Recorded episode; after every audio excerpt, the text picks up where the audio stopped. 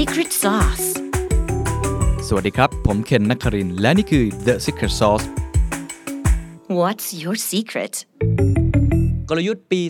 2022 ควรวางอย่างไร องค์กรควรจะเดินหน้าไปทางไหน ท่ามกลางสถานการณ์โควิด -19 และวิกฤตซ้อนวิกฤตอีกหลายระลอก ผมและอาจารย์ทนายชรินสารนะครับ จากพอดแคสต์ Strategy Clinic ครับ จึงได้ออกแบบฟอรัมพิเศษขึ้นมานะครับ ชื่อว่า The Secret Sauce Strategy Forum คัมภีร์กลยุทธ์ฝ่าวิกฤตปี 2022 นะครับ เนื้อหาแบ่งออกเป็น 2 ส่วนด้วยกันครับ ก็คือเป็น 8 บทเรียนจาก 8 ผู้บริหารชั้นนำ ส่วนแรกจะเป็นเรื่องของเทรนด์ผู้บริโภค เทรนด์เศรษฐกิจ scenario ฉากทัศน์จะเป็นอย่างไรต่อไป เทรนด์ของการตลาดนะครับ และส่วนที่ 2 ครับจะเป็น ผู้บริหารตัวจริง 5 ท่านเลยนะครับ ที่จะมาแชร์ประสบการณ์ และแอบบอกวิธีคิดของเขาครับว่า กลยุทธ์ที่เขากำลังทำอยู่ตอนนี้ เขาวางโดยอาศัยพื้นฐานอะไรปัจจัยอะไร แล้วเขามองอนาคตอย่างไรบ้างนะครับ8 session ครับ ประกอบไปด้วย state of strategy ครับ จากอาจารย์ธนัยชรินทร์สาร วิธีการวาง strategy วันนี้ต้องใช้เครื่องมืออะไร Thailand Economic Outlook ครับ เป็นเทรนด์ธุรกิจ หรือว่าเรื่องของฉากทัศน์เศรษฐกิจว่าจะเป็นยังไงในปีข้างหน้า จากดร.ยรรยงไทยเจริญครับ SCB EIC Consumer Trend ครับผู้บริโภคแห่งอนาคตครับคุณชินตา ศรีจินตอังกูรนะครับจาก Nielsen ครับ Media and Communication Trends ครับเทรนด์การตลาดและการสื่อสารที่ถึงจุดเปลี่ยน พี่เอิร์ธอัธวุฒิเวสรานุรักษ์ Adapter Digital Group ครับ แล้วก็ 5 Case Study จากนักธุรกิจชั้นนำของเมืองไทยทุกท่านรู้จักกันเป็นอย่างดีครับไม่ว่าจะเป็นคุณช้างธีรพงษ์จันทริไทยยูเนียน คุณพงษ์นัทพงศ์คุณากรวง SC Asset คุณชาตยาสุพันพงศ์ Food Passion หรือ Barbecue Plaza คุ คุณวิชาภูวรรักษ์จาก Major Cineplex Group คุณศุภจีสุธรรมพันธุ์จากดุสิตธานี แล้วก็ session สุดท้ายครับ The Road Ahead บทสรุปและก้าวต่อไประหว่างผมกับอาจารย์ธนัยจะสรุปมาให้ทุกท่านได้ framework และประสบการณ์จริงไปใช้สดๆนะครับ forum นี้เหมาะกับคนวางกลยุทธ์ผู้นำองค์กร ผู้บริหารหรือผู้ที่สนใจนะครับงานจัดวันที่เสาร์ 11 กันยายนครับเวลา 9 นาฬิกาถึง 17 นาฬิการับชมผ่านทางเว็บไซต์10 Event ชมย้อนหลังได้ถึง 1 เดือนเต็ม บัตรราคา 1,500 บาท The Standard Member ใส่โค้ดรับส่วนลดเพิ่มอีก 10%ทันที ศึกษารายละเอียดเพิ่มเติมได้ที่ Facebook The Secret Sauce หรือรายการ The Secret Sauce แล้วพบกันนะครับ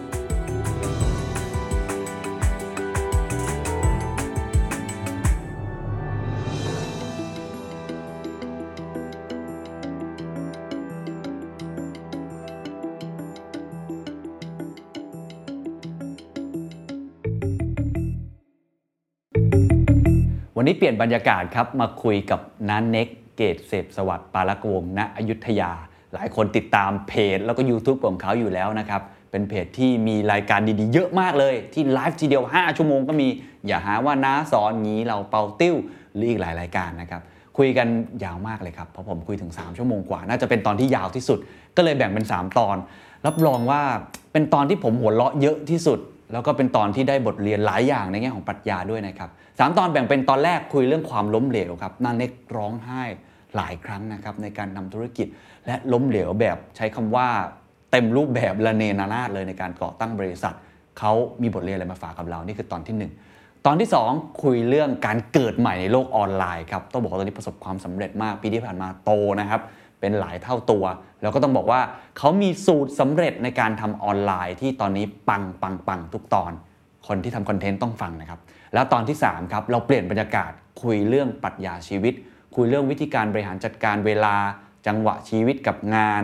มีไปอิงเรื่องปรากฏการณ์บ้านเมืองที่เกิดขึ้นในแง่ของการเมือง แล้วก็ปิดจบนะครับด้วยวิธีการมองโลกเวลาเจอปัญหาของนันเน็กเขาตอนนี้อาจจะมีคำที่ไม่ค่อยสุภาพนะครับ แต่เชื่อว่าลื่นหูนะครับ ฟังแล้วได้อรรถรสสนุกมากๆ ลองไปฟังกันครับ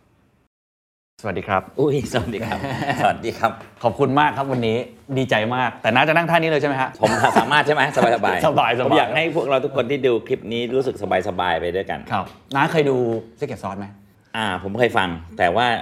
เป็นเวอร์ชั่นภาพอย่างนี้ผมผมยังไม่เคยดู เฮ้ย ผมรู้สึกเป็นเกียรติมาก The Standard เป็นราชาพอดแคสต์ผมใช้คำนี้ โอ้ ขอบคุณครับ ขอบคุณครับครับผมหยุดไหว้ได้แล้วครับ วันนี้มาคุยเรื่องธุรกิจ เพราะทราบว่าจริง ๆน้าเนี่ยมีเปิดบริษัทของตัวเองถึง2อสบริษัท เอางี้ก่อนจะครับไปเรื่องธุรกิจเนี่ยผมอยากจะใช้โอกาสตอนนี้ ผมเชื่อว่าคนที่ดูคลิปนี้ทุกคนรู้สึกเหมือนผมคือ เฮ้ย คุณหล่อมากเห็นเคยมีใครพูดเรื่องนี้กันอย่างจริงจังไหมไม่มี คุณเคยหาประโยชน์จากหน้าตาไหมหน้าตาผมเห็นคุณครั้งแรกผมผมบอกเลยว่าผมเห็นเคนในเดอะแซนดังแรกคุณเดินไปเลยมาไอชิ้นนี้แม่งหล่อมากคุณหล่อมากขายครีมเฮ้ยคุณเชื่อผม เคยขายเคยขาย จริงเหรอครับตอนมปลายด้วย อ๋อเคยขายครับ โอเค ที่บ้านผมมาทำธุรกิจเกี่ยวกับเคมีพันส่งไอเนี่ย พวกครีมอะยุคนั้นยังไม่รุ่งเรืองแปลว่าคุณก็ครับคือยังไงหล่อมาด้วยผลิตภัณฑ์ของที่บ้านตัวเองเนี่ยไม่เชิงผมเนี่ยจังหวะผมไม่นี้ค่อยนะใช่จังหวะนี้ถ้าเคนควักอะไรออกมาอย่างมาวางตรงนี้นะแล้วมีสั่งซื้อตรงนี้นะโอ้โหโทรมาเลยครับศูนย์ระเบิดเลยไม่มีระเบิดเลยระเบิก็ดเลเลยยก็เคยอยู่บ้างเคยอยู่บ้าง ทุกคนผมว่าทุกคนคิดเหมือนผมว่าเฮ้ยคุณหล่อมาก ดูเนียนผุดผ่องคุยอายุเท่าไหร่วะ35แล้วครับปีนี้จริงเหรอครับ ว้าว เดี๋ยวนะไม่ได้มาคุยเรื่องผมครับ โอเค ปีมานี้นะเท่าไหร่ครับอาหารห้าสิบสองเองครับ ผมอะ เป็นคนหนึ่งซึ่งซึ่งภาคภูมิใจ และไม่อายที่จะบอกว่าตัวเองอายุเท่าไหร่ แล้วผมก็ดีใจชิบหายเลยที่ ผมอยู่ในยุคนี้ในวันที่อายุเท่านี้แล้วอืม มันทำให้การใช้ชีวิตในยุคนี้ง่ายขึ้นเยอะ ผู้คนที่ใช้ชีวิตในยุคนี้ยากจริงๆก็คือคนรุ่นใหม่ อืมผมว่าเด็กสมัยนี้ใช้ชีวิตยากนะ ทำไมครับแล้วยุคเราง่ายกว่าเหรอครับ การเป็นคนแก่ในยุคเนี้ย ผมบอกเลยว่ามันมีแต่ความลื่นรมจริง ๆ อะไรที่เคยยากก็กลับกลายเป็นง่ายหมด อืมแล้วพอเราเคยผ่านสิ่งยากมาแล้ว เรามาอยู่ในยุคที่ง่ายกว่ามันก็เลยง่ายขึ้น เช่นอะไรครับอย่างน้อยๆก็คือเรื่องการสื่อสารเรื่องเทคโนโลยี เรื่องความรวดเร็วอะไรบางอย่างอันนี้ในฐานะที่เป็นคนชอบครับประวัติศาสตร์ครับ ผมอธิบายยุคสมัยให้คุณเข้าใจง่าย ๆ แบบนี้แล้วกันอืมเมื่อก่อนเนี่ยยุคสมัยเราจะซอยกันหลักล้านปีครับ ยุคหินเก่า ยุคหินอืมใหม่อืมไอเอสยุคอืมน้ำแข็งอะไรเงี้ยมาจากนั้นเราก็จะซอยลงมาเป็นหลักแสนปี มนุษย์เราเริ่มมีอารยธรรมจริงๆเมื่อหมื่นกว่าปีนี่เองอืมเริ่มมีชุมชน เริ่มปลูก ทำเกษตรกรรมมีชุมชนหมื่นกว่าปีนี่เองอืมอืมแล้วก็หลังจากนั้นก็จะซอยกันเป็นหลักพันปี หลังจากนั้นก็จะซอยเป็นอายุคกลางซอยกัน 500 ปีอืมหลังจากปีพันห้าร้อยเริ่มซอยหลักร้อยปี ปีพันหกร้อยปีพันเจ็ดร้อยอืมศตวรรษที่เท่าไหร่เท่าไหร่เท่าไหร่ พอมาที่ศตวรรษที่19พอปีพันเก้าร้อยจากปีพันเก้าร้อยถึงปีพันเก้าร้อยยี่สิบเริ่มซอยหลัก20ปีอืมจนมาถึงปีพันเก้าร้อยห้าสิบ หลังจากนั้นเริ่มซอยหลัก 10 ปีอืมคุณเห็นไหมว่ามันมันเร็วขึ้นมันเร็วขึ้นทุกอย่างมันเร็วขึ้น 50 60 70 80 90เพราะว่าความเปลี่ยนแปลงแต่ละสิบปีมันเปลี่ยนแบบเปลี่ยนพกเลย จนมา 2,000ครับจาก 2,000 2001 2002 เริ่มเป็นยุครายปีอืมเทรนด์คือปี 2000 2001 2002 พอเริ่มมีอินเทอร์เน็ตเนี่ยตอนนี้แม่งก็เป็นรายครึ่งปี เป็นรายเดือน เป็นรายวันผมว่าวันเนี้ยเราอยู่ในยุคกัน ถ้าสมมุติว่าโจไบเดนเตะโต๊ะที่ทำเนียบขาวแล้วตีนเจ็บเนี่ย เรารู้ทันที real time วันนี้เราอยู่ในยุคมันเชื่อม real time กันหมดแล้ว อ่าอ่านั่นนั่นหมายความว่าผมเกิด 1969 ผมเป็นวัยรุ่นในช่วง 80 ใช่ไหมผมเราก็จะพอบอกยุคสมัยได้ให้เราเป็นคนยุคยุค 80 เว้ยแต่ผมว่าเด็กในวันเนี้ยมันบอกตัวเองว่าตัวเองเป็นยุคไหนวะอืมผมว่าในทางกลับกันเนี่ยเออเราจะโตมาใน ในยุคที่เราเปิดเพลงแล้วมันจะเชื่อมโยงผู้คนได้หมด สมมติผมเปิดเมื่อคืน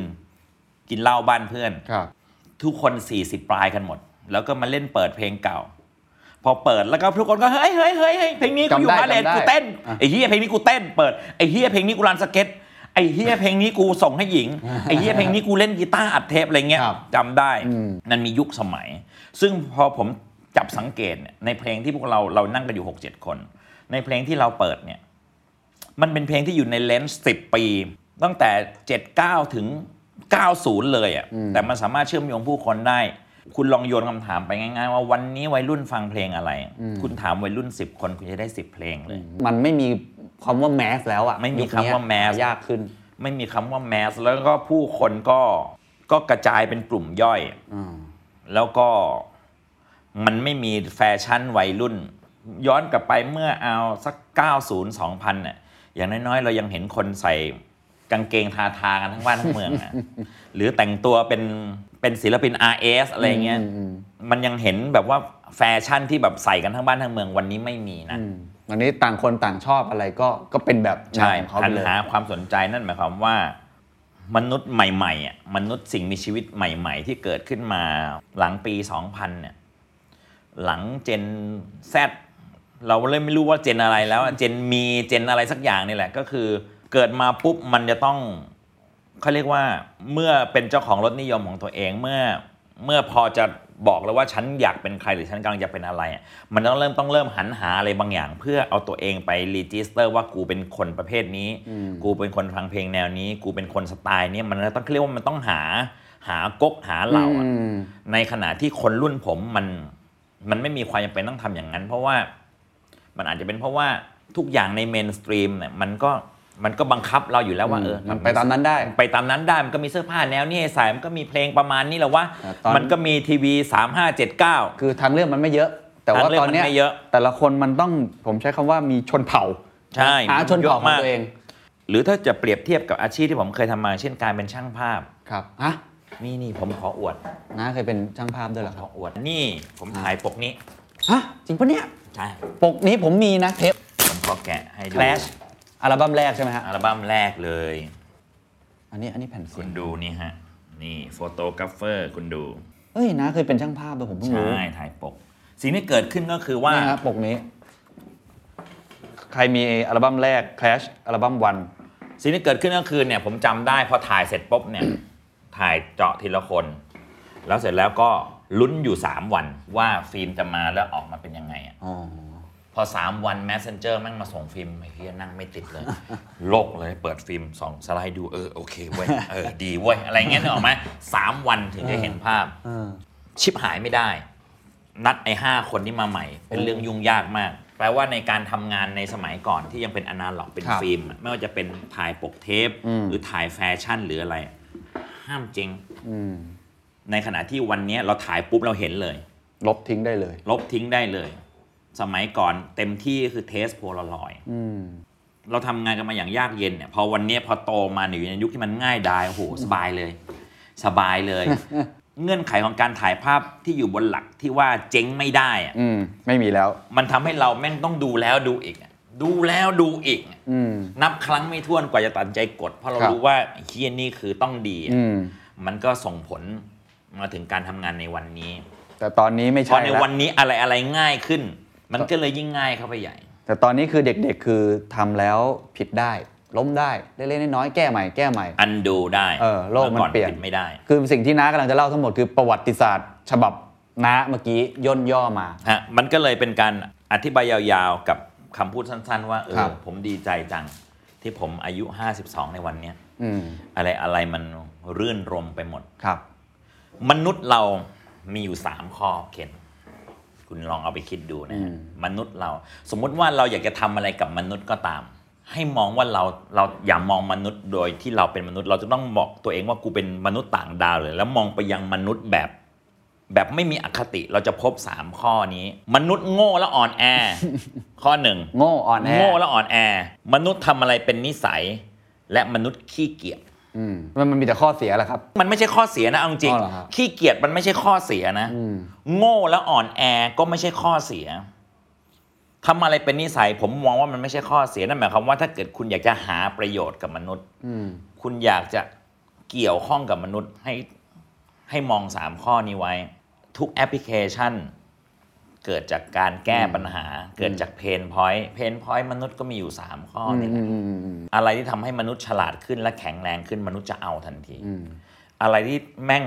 สอดคล้องกับนิสัยมนุษย์ หรือแม้กระทั่งเปลี่ยนนิสัยมนุษย์ได้มนุษย์จะเอาทันทีอืมอะไรที่ทำตอบสนองความขี้เกียจของมนุษย์ได้ มนุษย์จะเอาทันที มันเป็นคำตอบที่ผมค่อย ๆได้จากจากประสบการณ์ในการครับใช้ชีวิตในการอ่านหนังสือในการทำงาน แล้วผมพบว่า 3 ข้อเนี่ย คือสิ่งที่ผมใช้ในการทำงานในวันนี้ ใช้ในการทำธุรกิจใช้ในการทำธุรกิจจริงเหรอฮะสามข้อนี้ใช้อย่าเรียกว่าใช้ในการทำธุรกิจใช้ในการทำงานอ๋อเพราะว่าวันนี้ถ้า Secret Sauce หวังอะไรในเชิงธุรกิจแล้วก็อ่าไปดู EP ของแป้งสีจันทร์ดีกว่า บอกเลยว่าผมจะผมจะไม่ให้อะไรเรื่องพวกนี้เลย แต่ว่าเล่าให้ฟังนิดหนึ่งเมื่อกี้ผมว่าที่เล่ามาทั้งหมดเราเริ่มเห็นภาพว่าน้ามองความเปลี่ยนแปลงที่เกิดขึ้น ที่มันเปลี่ยนแปลงอย่างรวดเร็วมากขึ้นเรื่อยๆ ทีทีขึ้นเรื่อยๆ แต่คนยุคน้ามองว่าเป็นเป็นเรื่องดีแล้วปรับตัวได้ แล้วก็มองเรื่องจุดอ่อนแล้วกันผมใช้คำว่าจุดอ่อนหรือความเป็นมนุษย์ไอ้สามอย่างเมื่อกี้ทีนี้ผมถามนิดนึงว่าไอ้ความเปลี่ยนแปลงที่เกิดขึ้นกับน้ามากที่สุดในช่วง 4-5 ปีที่ผ่านมาผผมเห็นเลยว่าคือการกระโดดข้ามจากการทำทีวีมาทั้งชีวิต แล้วก็ข้ามมาทำออนไลน์ แล้วก็ทำบริษัทตัวเองจริงจังคือผมเฝ้ามองปรากฏการณ์นี้อยู่นาก็ให้สัมภาษณ์หลายคนมากในช่วงหลายปีที่ผ่านมา แล้วก็เห็นว่าโอ้โหมันมีรายการใหม่ๆ ซึ่งผมเป็นแฟนหมดเลยนะครับโอ้ขอบคุณมากเลยฮะอย่าหาว่าน้าสอนแต่ผมชอบมีเราเป่าติ้วสุด เออแหมผมยังไม่อยากแทรกเพราะว่าเดี๋ยวเดี๋ยวไอ้พูดพูดถึงลิงเราปาร์ตี้เดี๋ยวเราหลังจากจบในสิ่งที่คุณอยากคุยกับผมแล้วนะครับครับผมว่าจะชวนคุณไปทำกิจกรรมบางอย่าง ผมว่าถ้าอยากจะชวนคุณเฮ้ยเราไปขลิบกันไหมอะไรเงี้ยขลิบกันหรือยังทีมงานขลิบกันหรือยังเออผมมีความคิดว่าเออฮะเดี๋ยวเราทำตอนนี้ secret sauce ตอนโอเคคลิปกันไหมอะไรเงี้ยผมมีความรู้สึกว่า คลิปเหมือนกับสักอะมันไม่มืนจริงเหรอมันเหมืไม่อนเจาะใช่เหมือนเจาะระเบิดหูอะผมขลิบเท่ากับระเบิดหูผมอยากแบบว่าอะย้อนกลับมาก่อนพี่โอเคมันเกิดการเปลี่ยนแปลงอะไรในตอนนั้น มันคือผมผมคิดว่าก็คงไม่ใช่ไม่ใช่เรื่องของธุรกิจก่อน แต่ตอนเนี้ยเท่าที่ผมดูเท่าที่สังเกตก็คือว่าโอ้โห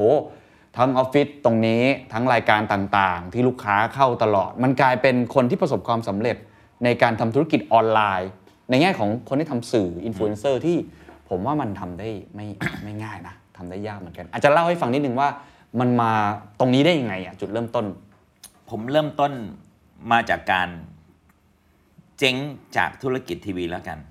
โต๊ะตัวนี้คือสมบัติเดียวจากธุรกิจวันนั้นนี่คือโต๊ะที่อยู่ในรายการที่ชื่อว่า Two Nights a Night คุณจะเห็นโลโก้ นี่คือโต๊ะที่อยู่ในรายการที่ผมเอาไว้สัมภาษณ์แขกอ่าผมเอามาไว้ในห้องทำงานแล้วใช้เป็นโต๊ะทำงานที่วันนี้เป็นเครื่องเตือนใจว่าเรามาจากไหน ผมโตมาในธุรกิจทีวีแบบร้อยเปอร์เซ็นต์ในทีวีสิ่งที่ผมไม่ได้ทำก็แค่แต่งหน้าทำผมแล้วก็เสื้อผ้าเท่านั้นเอง เอาจริงเสื้อผ้าผมก็เคยทำนะผมอยู่ในทุกภาคส่วนของอุตสาหกรรมทีวี คือทำมาหมดแล้วทำมาหมดทุกส่วนทุกส่วน เบื้องหน้าเป็นเรื่องสุดท้ายที่ทำเลยเมื่อก่อนผมทำเบื้องหลังให้คัตเตอร์ผมกับฟิวเจอร์บอร์ดผมสามารถเสกเป็นอะไรก็ได้ในงานพร้อมตัดต่อสมัยตัดต่อแบบเป็น Beta ตัดต่อแบบ linear แหววแหววแหววอะไรตัดต่อแบบ U-matic Hi-band เมื่อก่อนกล้องเมื่อก่อนเนี่ย คุณเนยฮะกระเป๋าเนี่ยจะมีเราต้องต้องแบก port อันเท่ากระเป๋าเนี่ยใหญ่ ๆ เพื่อเป็นเครื่อง record แล้วก็มีสายไฟเส้นเท่านี้ แล้วเสียบกับกล้องตัวใหญ่มาก ผมก็เลยมีความรู้สึกว่าในสมัยก่อนที่เป็นสารคดีตามป่าตามเขาเนี่ยเวลาเราดูภาพเหล่าเนี้ย เราจะคิดถึงคนทำงานเบื้องหลังเลยว่าไอ้เชี่ยมึงแบกแบกของพวกนี้ขึ้นมาบนภูกันดึงนี่เพื่อเอาได้ภาพพวกนี้กลับไปแม่งทีมงานแม่งกูกราบใจจริงๆในแต่ในขณะที่วันนี้ทุกอย่างมันง่ายไปหมดเห็นไหมในมือถืออะเหมือนมือถืออมทุกอย่างมันง่ายไปหมด ผมทำทีวีจนสุดท้ายผมมาทำมาเป็นพิธีกรเบื้องหน้าครับ แล้วก็ชีวิตก็โลดเล่นในวงการในฐานะคนเบื้องหน้า แน่นอนผมว่าคนที่ทำทีวีสุดท้ายก็อยากจะเป็นเจ้าของรายการ อืมอืม อยากจะมีบริษัท มีรายการตัวเองเหมือนที่เดินตามรอยรุ่นพี่ครับไม่ว่าจะเป็นพี่ต้อยไตรภพอืมป๋ากิ๊ก สัญญาคุณากรวิทยวัฒน์อืมอืมอืมอะไรเนี่ยบรรดารุ่นเดอะเดอะทั้งหลายครูบาอาจารย์ของเรา กว่าเราจะได้มีบริษัททีวีเป็นของตัวเอง ก็อยู่ในวันที่ทีวีมันขาลงมาก ๆแล้วก็คือในยุคดิจิตอลทีวีแล้วซึ่งมีช่องเยอะแยะเต็มไปหมดครับ แล้วก็โอกาสในการทำรายการทีวีในในทีวีดิจิตอลก็ง่ายดายขึ้น เพราะว่าเมื่อก่อนการเป็นเจ้าของเวลาทีวีเนี่ยแค่คุณได้เวลาเนี่ยบอกเลยว่ารวยอืมรวยแน่นอนอืมเพราะว่าทีวีมันมีแค่3 5 7 9แล้ว24ชั่วโมงในช่องทีวี3 5 7 9เป็นเงินเป็นทองหมด รายการตีห้าสองนาทียังมีราคาเลย อื มอืมมีนะ มีหนึ่งนาทีตีห้าเนี่ย เอานะให้กูเอา โอ้โห ได้ตังค์นะ ดีใจเลยได้ดีใจเวลาดีใจ คือตอนนั้นทางเลือกมันน้อย supply มันน้อย ใช่ แต่ demand มันยังเยอะคนทั้งประเทศอืมก็เป็นยุคที่บรรดาพี่ๆของพวกเราครับเขาก็ใช้โอกาสนี้กันไปแล้ว เป็นเจ้าของรายการทีวี แต่กว่าจะหลุดมาถึงมือเรา อืมผมเริ่มเปิดบริษัททำรายการทีวีปี56อะโอ้โหไม่นานนี้ไม่นานเองมานี่เอง56ก่ อนหน้านั้นคือเป็นมือปืนรับจ้างมาตลอด เป็นมือปืนรับจ้าง เคยไปทำในช่วง ITV อยู่ทีหนึ่งครับก็ไม่ได้ประสบความสำเร็จเพราะตอนนั้นอ่อนประสบการณ์มาก แต่พอเราพอเรามีประสบการณ์ที่เราคิดว่าเราน่าจะเป็นเจ้าของบริษัทผลิตรายการทีวีได้ก็กว่าโอกาสจะมาก็ปี 56 ก็เปิดบริษัทที่ชื่อว่า Next and the City อืมอืมจำได้ เช่าออฟฟิศที่เอกมัย มีทีมประมาณ 80 กว่าคน เฮ้ย 80 คนเลยเหรอครับ 80 คนทำไมมันเยอะจัง full scale เลย คือเรียกว่าเป็น big production full scale ทำรายการในแง่ของคนดูในแง่ของเรตติ้งก็ประสบความสำเร็จ แต่ว่าถ้ารายการนี้ได้ขึ้นเร็วกว่านี้สักสิบปีอะในวันที่อย่างที่บอกอืมคือช่ว่าวงพีคในวันที่นาทีละสี่แสน อืมลดเต็มที่ขี้หมูขี้หมาเนี่ยสองแสนสามแสนขายได้อะไรเงี้ยโหผมจะร่ำรวยมาก ผมอาจจะแบบเค้นเดี๋ยวเสร็จแล้วเราไปนั่งเครื่องบินส่วนตัวไปกินไส้อั่วที่เชียงใหม่กันดีกว่าอะไรเงี้ย แต่พอมันเป็นปีห้าหกห้าเจ็ดห้าแปดเนี่ย นาทีละ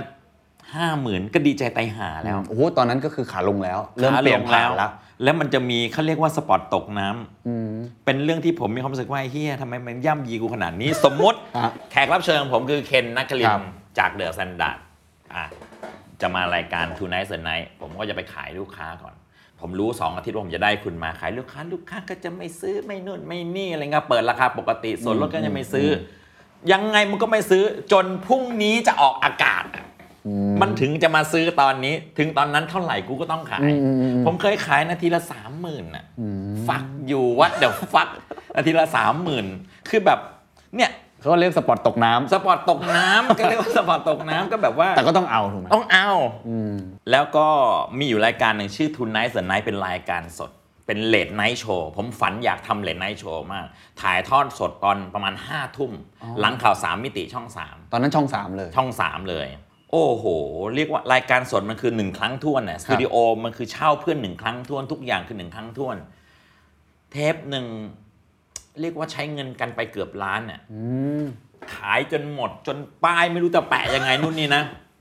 ได้กำไร ไอสัตว์ 9,500 บาท fuck you fuck you 9,500 บาท แล้วผมก็หันไปมองฟิกคอร์สในบริษัทไอ้เฮีย กูต้องจ่ายเงินเดือนเดือนละล้าน ค่าเช่าออฟฟิศที่เอกมัย ข้างล่างอะที่เป็นจำได้ Smallroom เก่าะตอนนี้คือเวิร์กโบราณเวิร์กเมืองโบโบราณราณเดือนแสนห้า เก้าพันห้าเก้าพันห้าก็เลยไอ้เฮ้ยเอ้ยแล้วเก้าพันห้านี่ก็คือป้ายเต็มหมดแล้วแม็กเต็ม ทุกอย่างเต็มเพราะมันใช้ทุนสูงมากอ๋อแล้วก็ประสบภาวะอย่างนี้เรื่อย แสดงว่าตั้งแต่เปิดมาเนี่ยไม่ได้มีช่วงที่แบบเราเอนจอยขาขึ้นกับมันเลยๆไม่มีคือมาถึงก็อยู่ในช่วงที่แบบติดเลย ขาขึ้นคือขาขึ้นไก่หน้าผากอย่างเดียวช่วงขาขึ้นคือขาขึ้นกับไก่หน้าผากตอนนั้นทำกี่รายการนะทุ นไนท์เดินไนท์ Next and the City มีอยู่มีอยู่อันหนึ่งเน็ก and the City ที่ที่เป็นรถตู้กระจกอาจำได้จำได้เป็นรถที่ตู้ทำรกถระติจดกหน่อยๆของไทยรัฐทีวีไปทำเขารถติดเลย ที่เลิกเพราะนี่แหละ ที่เลิกเพราะนี่แหละฮือฮามากเป็นตู้กระจก แล้วก็ขับไปรอบเมืองโอ้โหฮือฮามากตอนเปิดตัวทำที่ช่องไทยรัฐตอนเปิดตัวเนี่ยเรียกว่า MC นักข่าวทุกคนแบบเชี่ยนี่แม่ง what the fuck เนี่ยคอนเทนต์อะไรวะเนี่ย ผมแม่งภาคภูมิใจมากเรตติ้งดีคนดูเยอะแขกใครๆก็อยากมาเพราะมันเก๋มันไก๋ใหม่มากมันใหม่ แล้วไอ้รถตู้ที่ไอ้ตู้กระจกที่นี่คนขอเช่ากันใหญ่อืมฤดูหาเสียงนักการเมืองแบบมาจองเลยขอ๋ออนะเหรอขอนะโอ้ขอใช้นะ อะไรเงี้ยผมผมไม่ได้ให้ใครเช่านะ ปรากฏว่าเทปสิงโตนำโชค วิ่งเรียบด่วนรามอินทราเนี่ยตอนสองทุ่มคนกำลังกลับบ้านเลยกำลังสัมภาษณ์เลย มีมอเตอร์ไซค์แม่งขี่มาประกบเลยห้วย สิงโตก็ พูดแบบนี้เลย ใช่แต่คนด่าห้วยเราสดสดอยู่ ก็อัดอยู่ติงทิงโตก็หากเธอก็รับเธอก็คุยตัวสถานกันหมด ผมก็พอเถอะจังหวะไทยรัฐเขาก็กำลังจะมันมันหมดซีซั่นพอดีต่อสัญญาผมเลยบอกพอเลยครับ เดี๋ยวเดี๋ยวเดี๋ยวสาเหตุที่เขาพูดคำนั้นออกมาเพราะรถติดรถติดแล้วผมชวน อาจารย์ผมสัญญาคุณากรผมมา กูไม่ไปหรอกทำไมสัญญาเมารถเหรอไม่เอารายการมึงแม่งรถติด เดือดร้อนอะไรเงี้ย แล้วก็คนก็เริ่มพูดเรื่อยๆก็เลยแบบไอ้เชี่ยเลิกเลยพอคุยนะพอได้ทุนนั้นมา คือจริงๆถ้าว่าเรตติ้งดีอะไรไปไปเกได้ดีมอยู่เลยพอเถอะคือมีความรู้สึกว่าแม่งแบบพอเถอะโอเคอ่ามีประมาณมีสองรายการนั้นมีแล้วก็มีรายการที่ผมไม่ได้เป็นพิธีกรรับจ้างผลิตก็มี สนุกคิด is all around เป็นรายการเหมือนเป็น entertainment ในช่องอ๋อเก้าอ๋อแล้วก็ตอนนั้นทำรายการให้กับ LINE TV อ๋อ ตอนนั้นมี LINE TV แล้ว มี LINE TV อ๋อเกมเป็นเกมโชว์ชื่อโคตรตอแหลอืมแถวๆประมาณเนี้ยประมาณ 5-6 รายการ โดยรวมๆ ตอนนั้นมันมันเป็นไง มันมัน work ไหมครับ ถ้าเทียบกับเอ่อจำนวนธุรกิจที่เรามีอยู่ผมเทียบได้กับบทดีผมมานผมไม่ได้บทเรียนอย่างนี้ครับ ก็คือว่า ทีวีดิจิตอลวันนี้เลยก็ได้นะฮะ หรือจะย้อนหลังไปเมื่อตั้งแต่เนี่ยยุคที่ผมเริ่มเนี่ย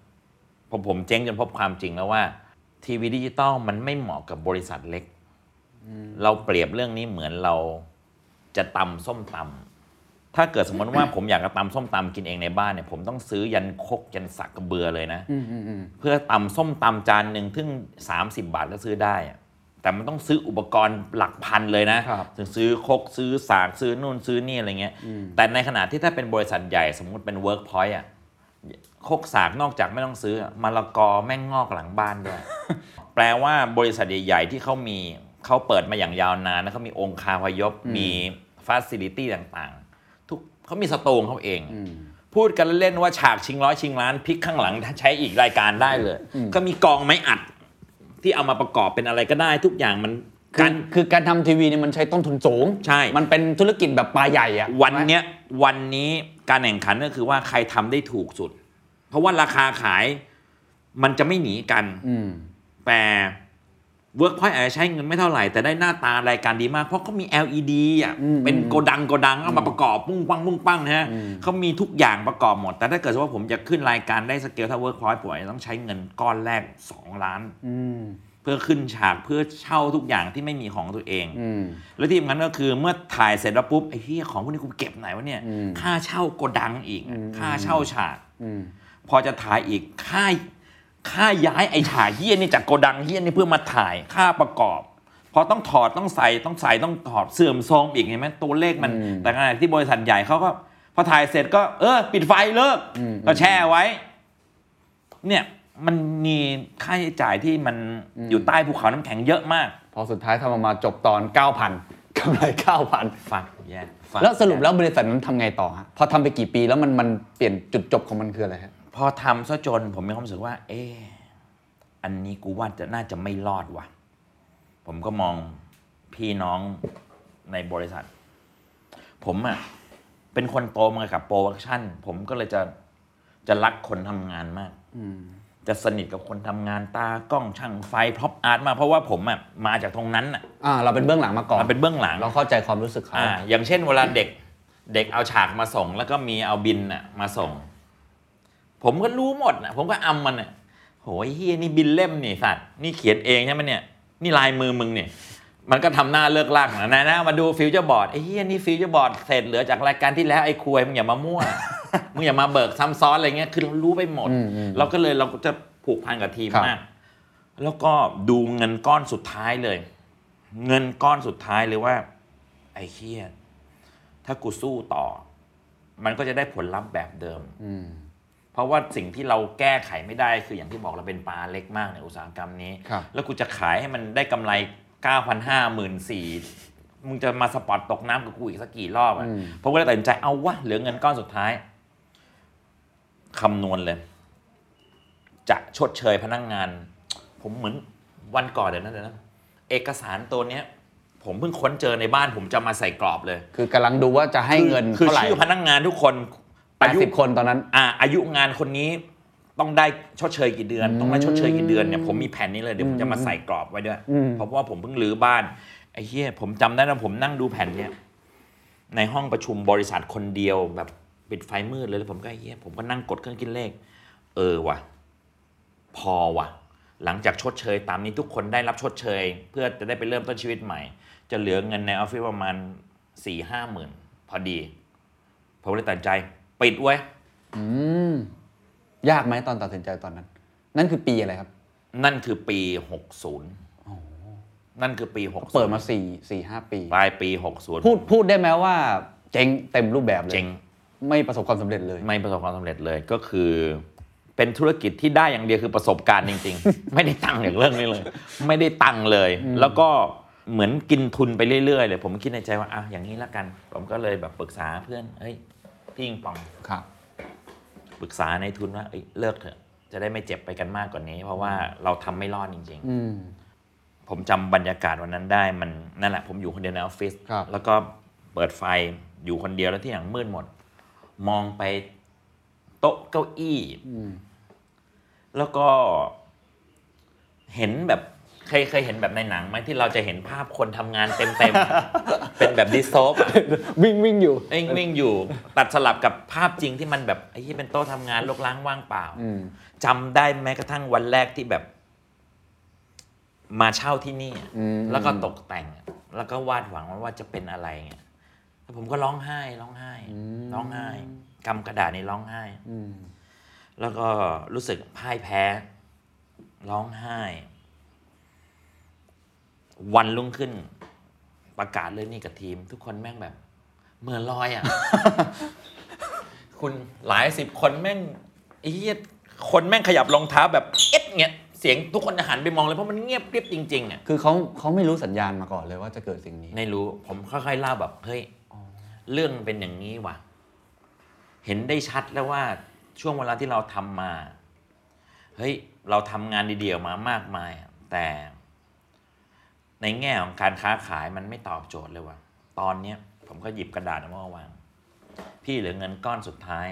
เมื่อคำนวณอายุงานของพวกมึงแล้วชดเชยตามกฎหมายเนี่ยพี่จะเหลืออยู่ประมาณสามสี่หมื่น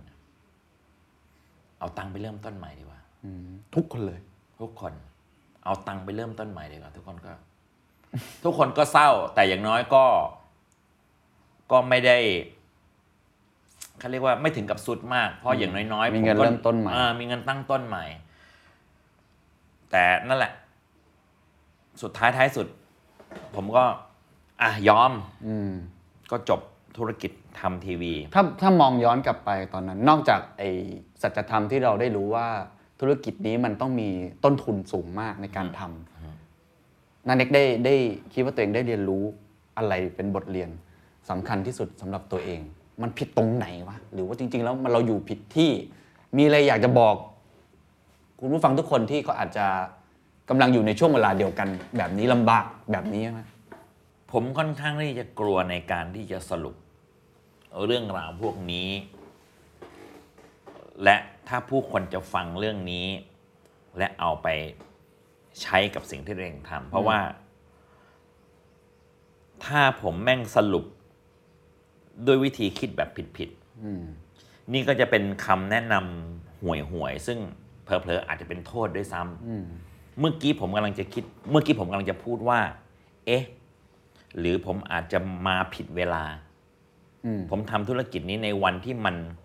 มันไม่สมควรทำธุรกิจนี้แล้ว ผมก็ไม่กล้าพูดขนาดนั้นสัทีเดียวอืมเออหรือสุดท้าย ถ้าผมจะสรุปว่า อ๋อ ในธุรกิจ ทีวีจะต้องเก่งสองอย่างคือทำคอนเทนต์กับขายคอนเทนต์อืมผมพบว่าผมเป็นคนขายไม่เก่ง เท่าทำอืมถ้าผมจะบอกว่า เออ ถ้าใครที่คุณเป็นคนขายเก่ง คุณไปหาคนทำเก่ง มา merge กับคุณ หรือถ้าเกิดคุณเป็นคนทำเก่ง ก็ไปหาคนขายเก่งมา merge กับคุณ เพราะธุรกิจนี้มันต้องการคนที่ทำเก่งกับคนที่ขายเก่งด้วย ก็เป็นคำแนะนำที่ไม่รู้ว่าจะดีหรือเปล่า เพราะว่า มันก็มีข้อแรกคือการที่ลงไปทำธุรกิจในวันที่มันมันตายแล้วอะอืฮะมอืมอืมเหมือนวันเนี้ยอะใครอยากจะทำหนังสือพิมพ์อะอะไรอย่างนี้มั้งอะไรยเฮ้ยเคนผมว่าผมจะทำหนังสือพิมพ์ชื่อ เน็ก News อะเพื่อนคนบอกใจเย็นก่อนใจเย็นอะไรไม่ออกไหมหรือมันอาจจะเป็นความใช้เงินอืมไม่เป็นของผมในอะไรบางอย่าง หรือผมอาจจะเป็นการใช้อารมณ์กับธุรกิจเกินไป หรือเรื่องบางอย่างอย่างเช่น ผมมีความรู้สึกว่าผมชอบกองถ่ายที่มีสวัสดิการกินดีอยู่ดีแปลว่าข้าวกองของทีมผมแม่งไม่เคยกระจอกเลย เออ นี่คือความสิ้นเปลืองอย่างหนึ่งหรือเปล่าเนี่ยมองไปเยอะแยะมากมายอืมอืมผมอยากจะให้ทุกคนที่มาในรายการผมเนี่ยมีความประทับใจไม่ว่าจะเป็นแขกรับเชิญเลยก็ตามครับผมก็จะดูแลเขาอืมด้วย อาหารที่เขาถูกปากเลย มีการทำกันบ้านก่อนอืมหรือถ้าเกิดไม่ทำกันบ้าน กูมีห้าอย่างให้เลือกเลยอืมมึงนึกถึงของเหลวที่เป็นน้ำอะไรก็ตามกูมีหยิบจากกระติกหมดอะไรอย่างเงี้ยอืมไอ้พวกเงินสวัสดิการกองเนี่ย ถ้าเกิดนับคำนวณกันปีๆมันอาจจะเป็นงบที่เกินความจำเป็นอืมในขณะที่บางกองนี่ก็ผมก็เห็นทีมงานก็เป็นกล่องโฟมขาวครับเป็นข้าวกะเพราโง่ๆซึมๆอะที่มีหมูอยู่หน่อยหนึ่งอะแล้วเป็นข้าว แงกๆซึ่งแล้วมีไอ้น้ำจับอยู่ที่ฝาเนี่ยหรอกไหมโอ้ยไข่ดาวเหี่ยวๆ แล้วก็เป็นน้ำปลาพริกซองที่แม่งมีพริกอยู่วงเดียวอะไรเงี้ยก็อยู่กันได้นี่หว่า ซึ่งอ่าอันนี้ผมอาจจะใช้เงินไปกับของที่มันไม่ได้ ไม่ได้เกิดประโยชน์ทางธุรกิจอืมมากเกินกว่าแล้วเพราะว่าอย่างที่บอกก็คือ ผมอะผมว่าเรากำลังทำงานอาร์ตอืมแล้วเราก็ให้ค่าในเรื่องเกี่ยวกับอารมณ์ความรู้สึก มันก็เลยกลายเป็นคอสที่สูงครับหรือเปล่าอะไรเงี้ยหรือตอนที่ผมทำทำ Tonight the Night เนี่ยผมแบบตัดสูตร Dunhill เลยนะ ผมอยากได้ inner ว่าผมอยากเป็นพิธีกรแบบ late night เป็นทักซิโด Dunhill ส่งไปแก้เมืองนอกสามสี่ห้าครั้งอะไรอย่างเงี้ยแบบมึงมามึงเช่าเจ้าคุณก็ได้มั้งเช่าเจ้าคุณก็ได้มั้งอะไรอย่างเงี้ยนึกออกไหมอะไรอย่างเงี้ยผมว่ามันมี มีบทเรียนหลายอย่าคือง คือมันมีหลายองค์ประกอบมกหลายองค์ประกอบคือคือน้าไม่อยากจะสรุปว่าอันไหนมันเป็นใช่ตัวแปร แต่ว่าน่าจะมีหลายบทเรียนที่มีหลายทุกคนอจจะบทเรียนไปหบได้อาจจะถูกบ้างผิดบ้างไม่เป็นไร ครับ ผมก็เลยมีความรู้สึกว่าอะถ้าเดินถึงนาทีนี้ถ้าเกิดสมมติว่า คุณจะมองความล้มเหลวของธุรกิจนี้ของผมเป็นบทเรียน ผมก็คงจะเล่าในรายละเอียดแบบนี้แหละครับว่า เออ บางทีการใช้เงินลงไปในจุดที่มันไม่ได้ให้ผลตอบแทนเป็นรูปธรรมอะ อืม ถามว่า การมีข้าวกองที่ดีว่าทำให้ทีมงานมีความสุขในการทำงาน แล้วก็อาจจะทำให้ตั้งใจถ่ายโฟกัสคมชัดมั้งขยันแทนไม่ตีกล้องแช่หรอวะหรือตัดพนักงานตัดต่อก็เออซอยคัดแบบไม่ขี้เกียจหรอวะอะไรเงี้ยผมผมไม่รู้หรอกว่าว่ามันทำให้งานที่ดี พอเป็นงานที่ดีปุ๊บก็เป็นรายการที่ดีรายการที่ดีก็เออคนก็อยากดูลูกค้าก็อยากซื้อหรอกว่าบางทีผมหมดเงินไปกับสิ่งที่เป็นนามธรรมมากเกินไปนิดนึมังนเป็นเรื่องคุณภาพชีวิตเขาแหละ อ่า อะไรประมาณเนี้ยฮะ นั่นก็เป็นอีกบทเรียนหนึ่ง แล้วก็การทำธุรกิจในเวลาที่มันไม่สมควรเป็นธุรกิจนั้นอืมมันเป็นขาลงของธุรกิจนั้นก็เป็นอีกบทเรียนหนึ่งอืมการแข่งขันกับ กับคู่แข่งในธุรกิจเดียวกัน ที่เขาสามารถทำต้นทุนได้ต่ำกว่าอืมอืมอืมก็เป็นอีกบทเรียนหนึ่งอืมนั่นแหละฮะประมาณ3ามสี่ข้อนี้ที่ผมมีความรู้สึกว่าถ้าจะพอสรุปเพื่อให้เป็นประโยชน์ต่อใครได้บ้าง ก็น่าจะอยู่ในประมาณนี้ อืมขอขออีกนิดหนึ่งเรื่องเรื่องธุรกิจ เดิมที่ที่อาจจะพูดได้ว่าเป็นบทเรียนกับคนอื่นได้ครับนอกจากเหตุผลทั้งหมดแล้ว ผมว่าช่วงเวลาเนี้ยมันก็จะมีคำคำหนึ่งออกมาบอกว่ากลยุทธ์ที่ดีที่สุดก็คือหนีเลิก exit strategy อยากรู้ว่าตอนนั้นนะมันคำนวณยังไงว่า เฮ้ย มันพอแล้ววะมันกูหนีดีกว่า อย่างน้อยก็ไปเลียแผลใจก่อนแล้วเดี๋ยวกลับมาใหม่ ถ้าคุณกำลังสัมภาษณ์แว่นใหญ่อะเขาคงจะบอกว่าเจ็บจนพอนะฮะ เจ็บจนพอ ผมว่ามันมันออกจะประหลาดสักนิดหนึ่ง ถ้าเราทำในสิ่งเดิมๆแล้วหวังให้ผลลัพธ์มันต่างออกไปผมก็เลยมีความรู้สึกว่า เอ๊ะ ดูกูไม่มีทางแก้ไขเกี่ยวกับเรื่องนี้ได้เลยอะหนึ่ง สุดท้ายกูก็จะขายรายการแบบสปอตตกน้ำอยู่ตลอดอย่างเงี้ยหรอวะ แล้วสองพอเมื่อเราพบเป็นความเป็นจริง แล้วว่าผู้เล่นในตลาดเนี่ยเราสู้เจ้าใหญ่ไม่ได้จริงๆในแง่ของต้นทุนนะแล้วก็เมื่อคิดไม่ออก ว่าตลอดหลายปีที่ผ่านมากูไม่เคยยืนฝั่งกำไรเลย มันก็จะต้องมีการ exit plan เนี่ยนะมฮะมันคงต้องมีการเลิกอ บางทีหลักในการดำเนินธุรกิจหรือหลักในการใช้ชีวิตของผมเนี่ยผมจะเอาหลักจากเรื่องอื่น ๆ ที่ผมที่ผมชอบ หรือที่ผมอินกับมันเนี่ยมาปรับใช้เหมือนกัน หลักหนึ่งที่ผมชอบใช้มากคือทฤษฎีเกี่ยวกับเรื่องการพนัน ผมเป็นคนชอบการพนันมาก ผมชอบมันในแง่ที่การพนันจริง ๆ แล้วมันเป็นคณิตศาสตร์ที่ซื่อตรงมาก หัวใจของการพนันเนี่ยคือการ บริหารความเสี่ยง และในทุกความเสี่ยงมันมีมูลค่าของมันสมมุติว่าอะเรามาแวะมาเรื่องการพนันครับสักนิดครับนะฮะหวยใต้ดินอืมสามตัวการจะซื้อหวยใต้ดินให้ถูกสามตัวความเสี่ยงคือหนึ่งต่อพันอืมเพราะมันคือศูนย์ศูนย์ศูนย์ถึงเก้าเก้าเก้าอืมแต่เจ้ามือจ่ายคุณบาทละห้าร้อยอืมชาวบ้านมีความรู้สึกว่าหูเฮียเยอะนะมึงอืม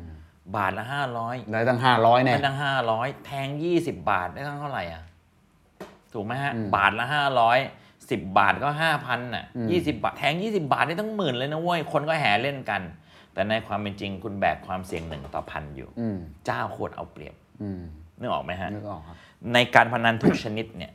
จะมีความยากง่าย ถ้าสมมติว่าคุณแทงลูกเต๋าสามสามอันสามลูก แล้วคุณแทงว่ามันจะต้องออกห้าห้าห้า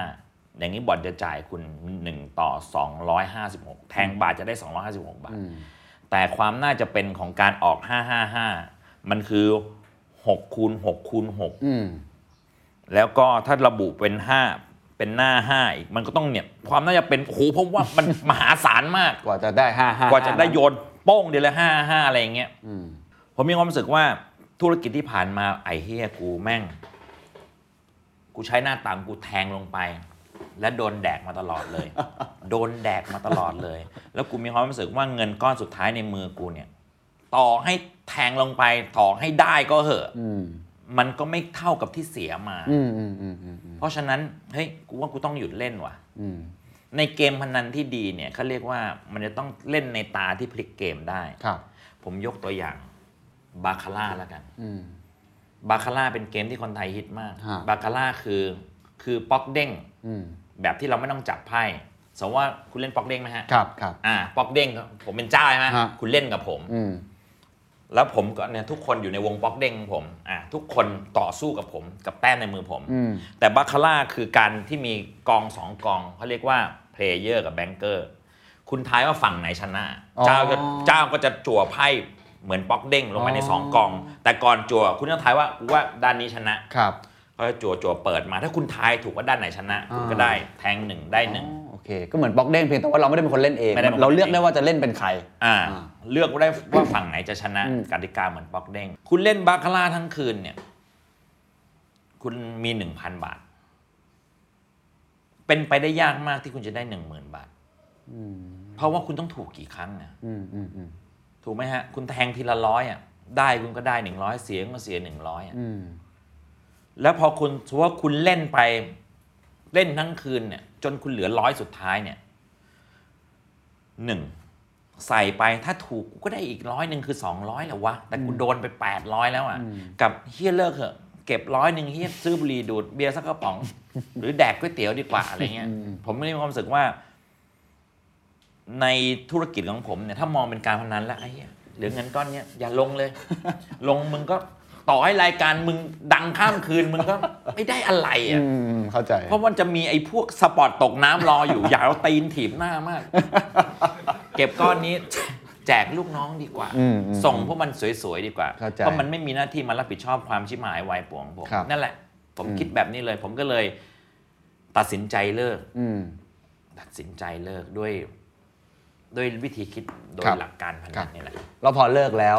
ยังไงต่อฮะตอนนั้นชีวิตเก็บตัวเลยไหมตอนนั้นยังรับงานพิธีกรทีวีอยู่บ้าง แล้วตอนไหนที่มันเห็นไอ้ปลายทางเรื่องของโลกออนไลน์ที่กระโดดเข้ามา ตลอดเวลาเนี่ยออนไลน์ก็ตั้งคำถาม มีผู้คนรอบตัวก็ทำออนไลน์ อืม แต่เราไม่สนใจเลย ก่อนปี 61เนี่ยผมไม่มีผมไม่ดู YouTube ผมไม่ดู Facebook ผมไม่ดู Instagram ผมไม่มีไลน์ผมแม่งไม่มีโซเชียลอะไรเลย ผมเคยเล่นทวิตเตอร์เมื่อนานมาแล้ว แล้วโดนแฮ็กไป โดยพี่ป๊อนมรดกเป็นคนสอนผมที่สกาล่าเนี่ยเขานั่งเล่นอยู่ในโรงหนังสกาล่า ผมก็ดูคิกคิกคักคักอะไรวะเขาเรียกว่าทวิตเตอร์น้าเน็กน้าเน็กพิมพ์อะไรก็ได้ร้อยสี่สิบตัวอักษร แล้วเนี่ยก็จะมีคนมาตามอ่านเราหรือเน็กจะไปตามอ่านเขาได้หูไม่เลวเพราะเรามันเพราะว่ามันหนึ่งมันไม่ผูกมัดอะไรไม่ต้อคงรับลงรูปเขียนอย่างเดียวอ่าผมก็สนุกกับมันมาก แล้วก็มีคนติดตามประมาณ1ล้าน5แสน follower วันนั้นทวิตเตอร์ผมมีมากที่สุดเลยอืมวันที่ทวิตเตอร์ยังไม่เป็นแบบเนี้ยยังไม่ใช่ที่ของ ยังไม่เป็นแบบนี้คทรับวิตเตอร์เป็นที่ที่เอาไว้อ่านคำจริงๆอะแล้วพอตื่นมาวันหนึ่งอ้าวเฮียแม่งเป็นภาษาอาหรับอาหรับิกอะไรก็ไม่รู้โดนแฮกไป ผมก็อะที่ผ่านมาก็เล่นของเขาฟรีๆเออช่างแม่ง ทิ้งเลย คือไม่ได้ให้ราคากับโลกออนไลน์ ทิ้งเลยไม่ไม่ได้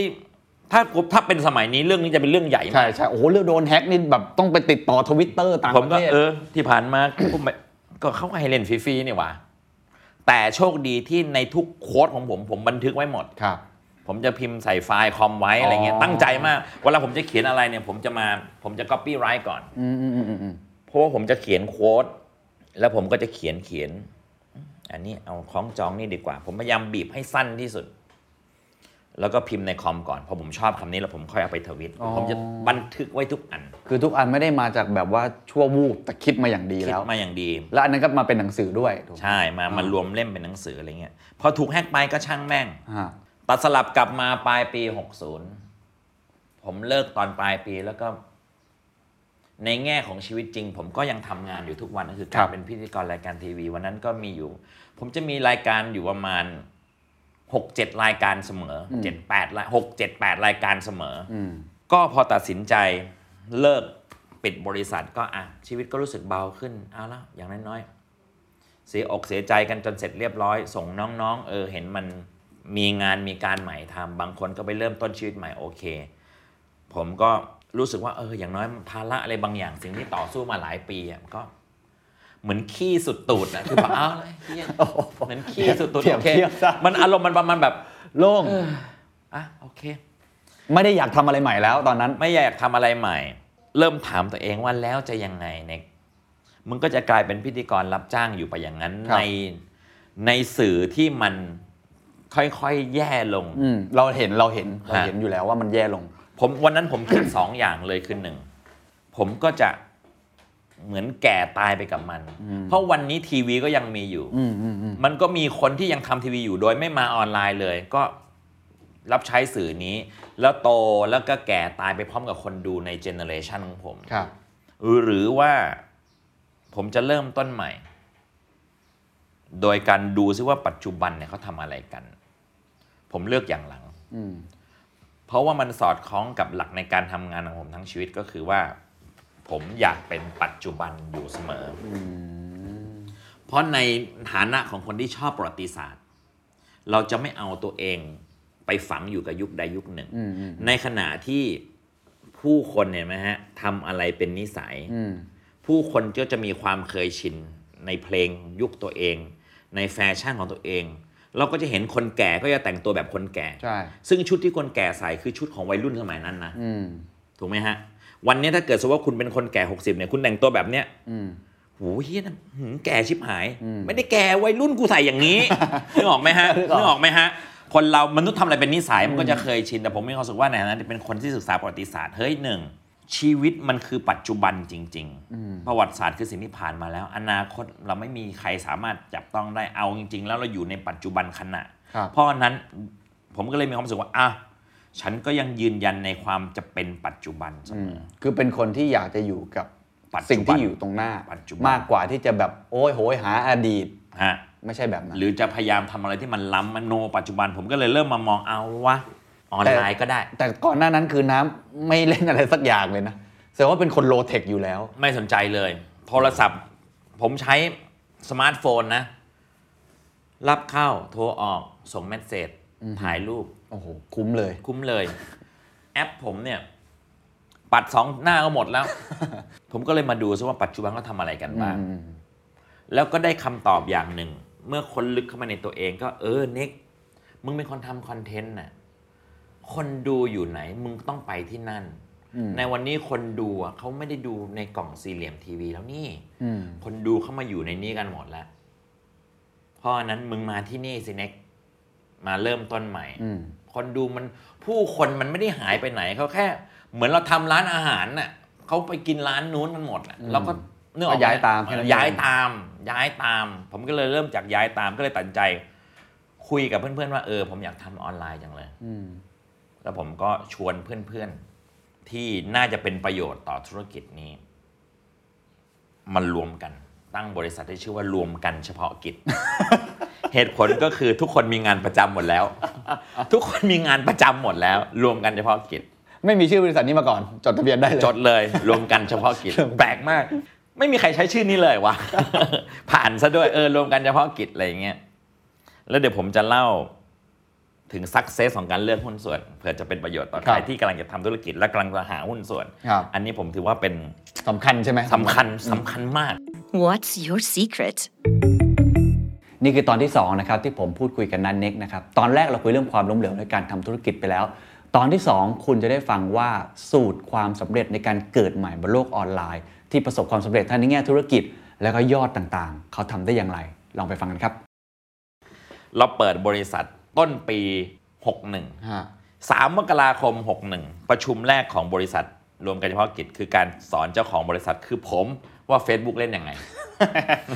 แต่นี่คือบริษัทสื่อออนไลน์ ใช่ไอ้เจ๊ก็แพ้เป็นบริษัทสื่อออนไลน์ สอนว่าเล่นยังไง เปิดไลน์สมัครไลน์แอปพลิเคชันไลน์ตอนประมาณปี 56อะผมเอารายการไปเสนอไลน์ทีวี ตอนนั้นคุณบีอาริยะอืมอืมอืมใหญ่ที่สุดในครับไลน์ พอประชุมกันเสร็จแล้วขอไลน์กันผมบอกผมไม่มี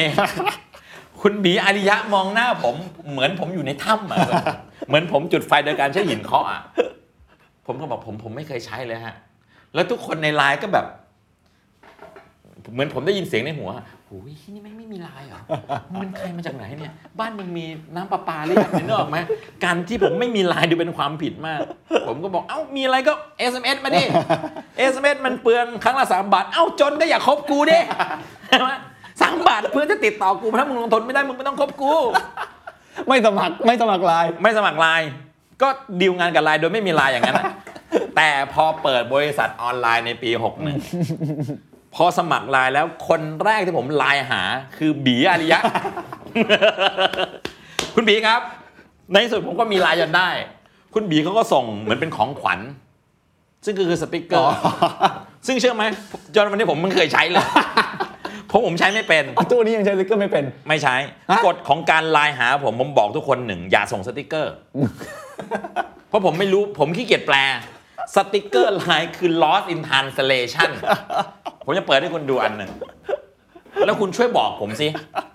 ว่ามันแปลว่าอะไร เดี๋ยวผมจะถามเนี่ย ตอนนี้เรามีทีมงานอยู่ในนี้ประมาณ 5 คน มันแปลว่าอะไร อันเนี้ยอะ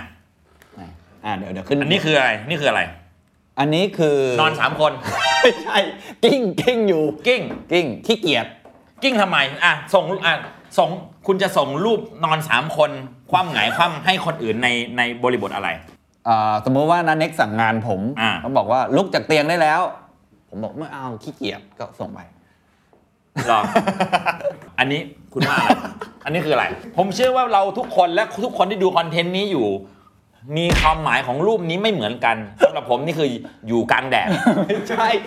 พี่ไม่ใช่ แล้วเนี่ยมันมันเขาเรียกว่าโพลาไรซ์มันตรงหัวไง อันนี้มันประมาณประมาณว่าแบบ คืออะไร เหมือนเหมือนแบบว่ายังไงครับอะเนี่ยนี่คือ lost in translation ไม่แต่เวลาเพื่อนส่งมาเข้าใจนะว่าหมายความว่าไง เออ อย่าส่ง เพราะว่ามันต้องอ้างอิงกับบริบทตอนนั้นด้วยอะเห็นไหมเห็นไหมเพราะถ้าผมบอกว่า ใครก็ตามคุยกับผม อย่าส่งสติกเกอร์ ผมไม่ได้โออาใหญ่โตอะไรเพราะกูไม่เข้าใจแล้วจะทำให้ข่าวสารนั้นผิดพลาด และถ้าเราถ้าเราพบว่าเราพิมพ์กันเกิน 3 นาทีให้โทรเดี๋ยวนี้ อืม บางอันเคนี้ยจริไหมงอันจนี้วกจริงไลน์กันอยู่ชั่วโมงหนึ่งผมแบบเฮ้ยโทรเถอะแล้วก็สมัยนี้เนี่ย การโทรเหมือนเป็นการจับจ้วงอะเหมือนต้องไลน์ไปหาอืก่อนมโทรได้ไหมครับ โทรได้ไหม so fucking shit นี่คือโทรศัพท์ คนรุ่นผมคืองัดเลย โทรศัพท์มือถืออะทันครับโนที่มีเกียไฟทันปิ๊บหมดปิ๊บปิ๊บทันนะหมดครับ คุณจะต้องเทคไปถามเขาก่อนเวลาผมก็โทรไป ผมก็โทรเลย โอเค ผมเริ่มต้นเรียนรู้ออนไลน์เนี่ยด้วย เหมือนผมมองมนุษย์แบบโดยที่อืมไม่เอาตัวเองมาจากป็มนุษข้างนอกเลยมาจากข้างนอกเลย ผมก็เลยเป็นคนมองออนไลน์ในปี 61อะแบบมาจากข้างนอกเลยอืมและในปีแรกในการทำออนไลน์ แป๊กไม่เป็นท่าเลย เพราะผมก็เสิร์ฟคอนเทนต์เหมือนทีวีทุกอย่าง ตอนนั้นทำอะไรทำถ่ายคลิปอะไรตลกตลก ผมก็มาเอ้ยทำอะไรดีวะชอบทำอาหารอะทำคอนเทนต์ไม่อดตายรักผู้ชายทำอาหาร ก็ทำกับข้าวโชว์ไป มีไลฟ์สไตล์ไปเล่นกีฬาอะไรไปก็ไปกองอะไรก็ไปถ่ายเบื้องหลังอะไรเงี้ยกระจอกมาก ธรรมดามาก คนก็ปีแรกได้มา 90,000 follow ทั้ง Facebook และ YouTube ก็โอเคนะฮะ เป็นคนที่ตามมาจากทีวีทั้งนั้นอืมอนาลิซ์ดูแล้ว แม่งไม่มีคนต่ำกว่า 40 เลยเฮียแฟนกูจากทีวีแหมทั้งนั้นไอ้เฮียเด็ก 15 แม่งไม่มีเลย คนรุ่นใหม่แม่งไม่มีเลยอะไรเงี้ย แล้วเรื่องรายได้ครับ ปีแรก โชคดีมีลูกค้าผู้มีอุปการะคุณที่เข้ามาเปิดจุกให้อ๋อคนรู้จักกันมาช่วยลงอะอืมอืมเหมือนมาขึ้นเหมือนคุณถ้าสมมติว่าคุณจะขายคุกกี้อะไรเงี้ยฮะอ่าเริ่มจากน้องๆในออฟฟิศช่วยซื้อก่อนอะไรเงี้ยแต่ลูกค้าจริง พอเริ่มปีที่ 2 ลูกค้าจริงเริ่มไม่มีแล้วมันมีลูกค้าอุดหนุนกันก็ก้อมแก้มไปครับมีอยู่คอนเทนต์หนึ่ง ชั้น 4 เดี๋ยวผมจะพาคุณไปดู ข้างบนเนี่ยมันจะมีเป็น private bar ของผม ชื่อ number five bar อืมผมมาคิดว่าเออ ผมอยากจะทำคอนเทนต์ที่ชื่อว่า number five bar nano concert เชิญศิลปินมาเล่นในบาร์โอ้ดีนะแล้วเชิญแฟนคลับ 30 คน เล็กๆเล็กๆเป็นคอนเสิร์ตที่เล็กที่สุดในโลกอืมไลฟ์สด โอ้ไอเดียดีต้องดีแน่ ใช่ เริ่มคอนเทนต์คือศิลปินต้องร้อง 5 เพลง 5 เพลงมึงโดนแล้วแสนหนึ่งเพลงละสองหมื่นโดนแล้วแสนหนึ่งลูกค้ายังไม่มีเลย คนก็เป็นฐานของศิลปินอะอืมแฟนคลับเขาแฟนคลับเขาก็ไม่เสถียรเพราะแล้วแต่ศิลปิน มีอยู่คนหนึ่ง เป็นนักร้องยอดวิว300ล้านวิวนะอืมผมคิดในใจแล้วอ่าเฮียบัญญัติไตรยางแม่ง 0.5%ของคนดูวิว มึงมาดูกูก็ท่วมแล้ว76 คน ไลฟ์นั้น ผมแม่งเดินเข้าไปในห้องน้ำปิดประตูนะ ผมร้องไห้ เหมือนพ่อแม่ตายเลย ร้องไห้เหมือนไฟไหม้บ้านเลยสะอึกสะอื้นตัวโยนเลยแบบทำไมต้องเพราะว่าเพราะว่า นั่นคือเริ่มต้นปีที่ 2 ซึ่งแป๊กมาทั้งปี อ๋อ แล้วปีที่ 2 ว่าคอนเทนต์เนี้ยkiller program แน่อืม ไอ้เหี้ยแม่ง ไม่ใช่ว่ะ ไม่ใช่คือพอมันแบบว่า ไอ้เหี้ยกูเพิ่งเจ๊งมา กูเพิ่งแพ้มาเลยจากกูเพิ่งจำภาพตอนที่กูแบบแจกเงินลูกน้องเลย นี่เพิ่งปีเศษแล้วกูก็เป็นตาแก่ที่ยังไม่เข้าใจเหี้ยอะไรเลยอะอืมถึงวันนั้นก็ ไอ้เหี้ยกูก็แค่ ทำตามสติปัญญากูมาตลอดทั้งปีแล้ว เพราะว่าไม่ใช่เลยอะอืมไอ้เชี่ยนี่คือกูกำลังจะแพ้อีกแล้วเหรอเนี่ย ผมก็เลยมีความรู้สึกว่าไอ้เชี่ยผมแม่งเศร้ามาก อยู่ในนั้นเกือบครึ่งชั่วโมงเลยคนก็มาเคาะเรียก ผมบอกว่า พี่อยากอยู่คนเดียว เปิดประตูจนไม่เหลือใครในออฟฟิศแล้วผมก็ไอ้เชี่ยแม่งทำยังไงดีวะจนมาถึง 9 เมษาปี 62เห็นไหมผมจะจำ ทำแม่นเลยนะจำเก่ง ผมจำเก่ง 9 เมษายนปี 62 ผมนั่งอยู่ในครัวแดง ผมก็ฉุกคิดขึ้นมาได้ว่า อ๋อ เราทำออนไลน์นี่หว่า สมัยเราทำทีวีเนี่ย เราจะมีการ research ว่าเออคนดูอยากดูรายการอะไรครับเราทำออนไลน์เรา research ได้นี่หว่า ผมก็เลยเอามือถือตั้งนี่เลย แล้วก็ปริ้นเบอร์โทรศัพท์แบบกลับหัว โทรมา ผมมาไลฟ์เลย โทรมา ผมก็มีโทรศัพท์ประกอบง่ายๆ เอาลำโพงสีส้มเป็น speakerphone โทรมา มี 2 เครื่องเครื่องหนึ่งไลฟ์เครื่องไหนเครื่องนี้ไลฟ์อีกเครื่องหนึ่งโทรมา คนก็โทรหาผมทุกสาขาอาชีพคุยกับผมถามปัญหาผมเวลาสองชั่วโมงผ่านไปรวดเร็วมากจนลูกน้องมาเตือนว่านะสองชั่วโมงแล้วค่ะเดี๋ยวนะต้องไปงานต่อผมฮะนี่สองชั่วโมงแล้วเหรอวะแล้วตอนนั้นคุยอะไรกันครับ คุยทุกเรื่องมีทุกอาชีพโทรมาถามปัญหานู่นนี่ทักทายนู่นนี่เออโทรมาจากไหนแล้วมึงโอเคก็ชวนคุยไปเรื่อยๆๆผม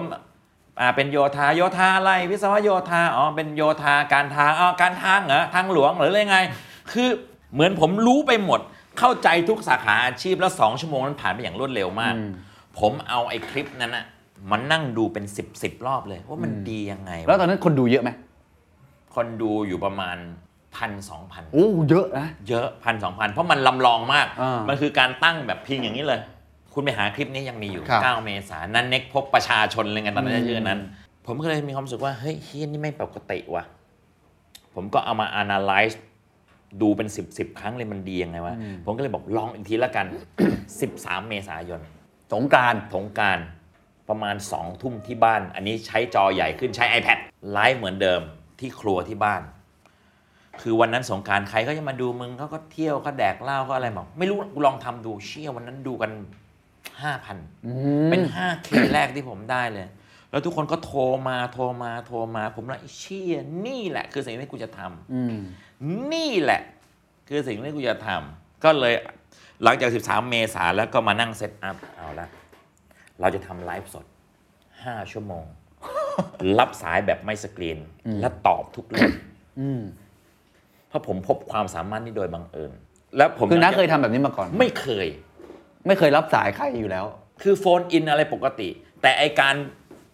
นั่งรอแล้วแบบโทรมาถามกูได้ทุกเรื่องเนี่ยไม่เคยรู้ว่าตัวเองมีความสามารถนี้ ไม่เคยรู้ว่าในทุกบรรทัดในทุกเล่มเนี่ยเอ้ยมันไม่ได้หายไปไหนเว้ยมันประสบการณ์ในการเป็นพิธีกรที่พบเจอทุกอาชีพด้วยอืมหนังสือทุกเล่ม ทุกความดีความเลวทุกความผิดพลาด ทุก ทุกสิ่งเฮงซวย ทุกสิ่งดีงามที่ทำมาในชีวิตเฮ้ยพบว่ามันไม่ได้หายไปไหนเลย มันอยู่ในตัวเรา แล้วก็นี่เป็นวิธีการใช้ประโยชน์มันจริง ๆ ผมจะบอกทุกคนที่ฟังพอดแคสต์อยู่ว่า คุณจะมีความสามารถลึกลับอะไรบางอย่างที่คุณไม่รู้ตัวคุณจะมีพลังพิเศษอะไรบางอย่างเหมือนคุณจะเป็นเหมือนซูเปอร์ฮีโร่ที่ตอนแรกยังไม่รู้ว่ากูเป็นซูเปอร์แมนอะพอกูโกรธปุ๊บไอ้เหี้ยแสงกูสับเฮียกูทำได้ไงวะแล้วจนต้องมี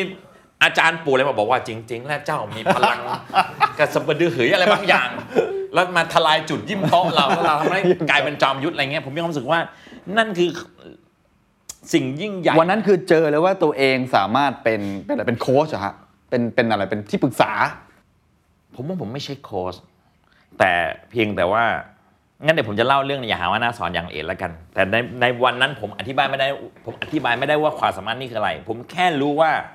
ผมสามารถนั่งอยู่ แล้วรอคนโทรมาหา โดยไม่ต้องสกรีนเลยเรื่องอะไร แล้วผมจะมีคำตอบให้เขาได้เสมออแล้วเหมือนผมรู้ว่าเรื่องนี้ผมต้องพูดในมุมไหน เรื่องนี้ผมจะต้องด่า เรื่องนี้ผมจะต้องปลอบ เรื่องนี้ผมจะต้องตลก เรื่องนี้ผมจะต้องให้แฟกต์เรื่องนี้ผมจะต้องในเหมือนผมรู้ว่าผมจะต้องปฏิบัติยังไงกับเขาอะอืมท่ามกลางการเฝ้าฟังมันคือการสนทนาโดยมีผู้เฝ้าฟัง หัวใจของมันไม่ใช่แค่วันบายวันกับหน้าใหม่ มันคือคนอีกเป็นแสนเป็นล้านที่กำลังฟังการสนทนานี้ และต้องได้อะไรจากการรับสายครั้งนี้อืมอืมอ่าอะไรอย่างเงี้ยอืมเชี่ยกูมีความสามารถนี้ว่ะแม่ก็เลยบอกว่าเน็กเอาชื่อหนังสือเน็กมาตั้งเป็นชื่อรายการสิอย่าหาว่าน้าสอนอ๋อหนึ่งมันดูถ่อมตัวดี และจริง ๆ สิ่งที่เน็กทำเน็กก็คือเน็กกำลังสอนอยู่แหละอืมและโดยอายุของเน็กแม่วันเน็กก็ สอนใครได้แล้วอืมเน็กโตพอแล้วก็มีวัยวุฒิมากพอที่จะทำเรื่องนี้ได้แล้ว ถ้าทำเร็วกว่านี้ก็ไม่ได้อืมนึกออกไหมฮะ ในวัย 40 ปลายๆอะไรเงี้ยอืมอย่าหาว่าน้าสอนจึงถือกำเนิดอืมในกลางปี 62 สิ่งที่เกิดขึ้นก็คือว่าจากประมาณ 90,000 follow จากปลายปี 61 ปลายปี 62 ผมได้ล้าน follow ทันทีอืมใช่ใช่มันใช่เลยอืม ทุกอย่างตัวเลขแม่งมาแบบ double double double ลูกคงลูกค้าเหี้ยแล้วผมก็เลยมีความรู้สึกว่าไอ้เหี้ยอย่าหาว่าน้าสอนนั้นมันสอนผมด้วยทำให้ผมเข้าใจออนไลน์จริง ๆ ว่า ว่าออนไลน์คืออะไร แล้วเดี๋ยวผมจะอธิบายเผื่อจะเป็นประโยชน์กับผู้คนที่เราจะทำออนไลน์นะฮะแล้วพอผมผมผมอยากหาว่าน้าสอน คือไม่ใช่แค่ผมสอนคนที่โทรมา แต่ทุกคนที่โทรเข้ามาหรือคอนเทนต์ที่แม่งสอน ผมทำให้ผมมองออนไลน์ในสายตาที่ ที่เข้าใจว่า DNA มันคืออะไร หลังจากนั้นปล่อยคอนเทนต์อะไรออกมาเข้าตีนทุกอัน เข้าใจมันแล้ว รู้สูตรมันแล้ว ปล่อยงีเล้าเป่าตี้ออกมาถูกต้อง ปล่อยคุยให้เด็กมันฟังถูกต้องปล่อยฮะคุยต้องรวย ปล่อยทุกคอนเทนต์อะไรมาไม่มีพลาด อืมไม่มีพลาดดีงามลูกค้า 8 ตัวอืมดีเนมันคืออะไรครับ เล่าให้ฟังหน่อย ถ้าคุณเป็นคนทำทีวีมาก่อนฮะคุณจะยิ่งเห็นภาพนี้ชัดฮะสมมุติถ้านี่เป็นรายการครัทีบวีครับครับห้าสี่สามสองสวัสดีครับ ซีเคดซอสวันนี้นะครับ เราก็อันนนนี่ใช่ไหมออนไลน์ห้ามทำแบบนี้ ครับ ห้ามสวัสดีครับ คุณผู้ชม เพราะอะไรรู้ไหมเพราะเด็กอายุ 15 ดูผมอยู่ เชี่ยมึงไหว้กูไหมวะ เด็กอายุ 10ยี่สามสิบเชี่ยมันดูแล้วเชี่ยน้าไหว้กูแปลกๆแปลกๆ หรือถ้าเกิดเปิดคอนเทนต์มาตะดึงตึงตึง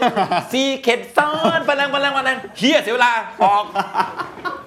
เฮ้ยของผมก็มีนิดนึงนะเออนั่นแหละต้องไปตัดรายการทีวีจะมีไตเติ้ลอ่าอย่าตอนแรกคอนเทนต์ผมมีไตเติ้ลกูรูดมาเจอตึงตึงตึงตึงซีเคดเหี้ยไป มันต้องรูดมาโป้งเลยโป้งเลยโป้งเลยเฮ้ยผมก็มีนิดนึงนะเนี่ย แล้วที่สำคัญก็คือว่าทีวีเมื่อก่อนเนี่ยเราไม่รู้จริง ๆ เคนอืมว่าใครดูอยู่อืมจะมีกล่องลึกลับเรตติ้งเหี้ยเนี่ยกับบริษัท ชื่อเป็นภาษาอังกฤษสี่พยางค์ตื้อตื้อตื้อตื้อเนี่ยแหละ มันจะคอยบอกว่ารายการมึงได้เรตติ้งเท่าไหร่คุยยันแม่มึงรู้ได้ยังไงวะมึงรู้ได้ยังไง มึงอ้างว่ามึงมีกล่องลึกลับเฮี้ยอะไร ในอุตสาหกรรมทีวีประเทศนี้ไม่มีใครเคยเห็นกล่องเฮี้ยนี้เลย เขาบอกว่ามีประมาณพันกล่องแต่อยู่ในกลุ่มตัวอย่างตามบ้านว่าเปิดช่องนี้เวลาถามต่อยไตรภพเลยอะเนี่ยพี่ต่อยเคยเห็นไอ้กล่องนี้ไหมไม่เคย เชียบเราไม่รู้จริงแต่ออนไลน์คุณรู้เลยว่าณตอนนี้ใครดูคุณอืมรู้เลยว่ามันรีดผ้าอยู่อืมอืมหน้าตาเป็นยังไงอืมรู้ทันทีคุยกับมึงได้ทันทีอืมนี่คือ DNA ของออนไลน์อืมรู้ตัวตน รู้ตัวตนอืมชอบรู้เลยว่ามึงชอบ ไม่ชอบมันบอกมึงเลยอืมมี interact มีความรู้สึก แล้วก็นั่นนั่นนั่นนั่นคือคุณสมบัติพื้นฐานของมันนะฮะอ่าเนี่ยซึ่งมันต่างกับทีวีมาก นั่นหมายความว่าที่ผ่านมาในปีแรกอะผมทำทุกอย่างเหมือนทีวีอะเหมือนยกมาเลย ยกมาเลยในที่ที่เปิดมาก็สวัสดีก็ผิดแล้ว เวลาใครมาในรายการผมว่าเฮ้ยอย่าสวัสดีคนดูนะ อย่าสวัสดีคนดูมันเป็นเหตุผลหนึ่งในการทำออนไลน์ ไม่ใช่ว่าไม่ใช่ไม่สุภาพนะ แต่เรา analyze แล้วเรารู้ว่าเพจเราคนที่ดูส่วนใหญ่เด็กกว่าผมทั้งนั้น ผมสวัสดีมันไม่ได้ผิด มันจะมีความรู้สึกว่าเชี่ยนี่ไม่ใช่คอนเทนต์ของกู อันนี้คือไวยากรณ์ที่เปลี่ยนเห็นไหมคนแบบว่าไม่ขี้เกียจรอแล้ว ไม่ต้องมาอะไรซัดเลยอะหรือว่าและที่รู้สำคัญชัก็ดเจคือนเรื่องง่าย ๆที่ผมได้คำตอบ ธรรมชาติของคอนเทนต์สมมุติว่าคุณทำคอนเทนต์ใน Facebook อะ คุณเปิดหน้าฟีดมาครับ นิ้วโป้ง แม่งคือนิ้วทรงพลังมาก นี่รูดมา ไม่ใช่ไปเลย อันนี้คอนเทนต์อะไรไม่รู้เนี่ยโฆษณาโฆษณาเนี่ยมึงทำมากี่แสนกี่ล้านไม่รู้ จบเลยนะ ไอ้ยี่ที่ทำเมื่อกี้นิ้วโป้งกระดิกหายไปเลย อันนี้เปิดอะไรเนี่ย อะข่าวอะเฮียอะไรไม่รู้ กระดิกไป อันนี้อะเพจอะไรเนี่ยสมาคมกวนตีนสยองอะไรอยู่ในข้าวต้มอ่าเอากูเข้าดู นี่เห็นไหมปังแปลว่าอะไรใน Facebook ถ้ารูดมาสามวิ ซื้อใจคนไม่ได้ นี่นี่นิ้วนิ้วเขาจะทำอย่างนี้กับคุณอืมไปเลยปัดทิ้งอ่าหุยอะไรวะวิดีโอคอลแอนเช่นเฮ้ยหญิงไว้ยหญิงไว้ยหาคู่ง่ายจะรออะไรอีกอะไรไม่เอาไม่เอากูรักเดียวใจเดียว นี่แพบไปอ่าแพบ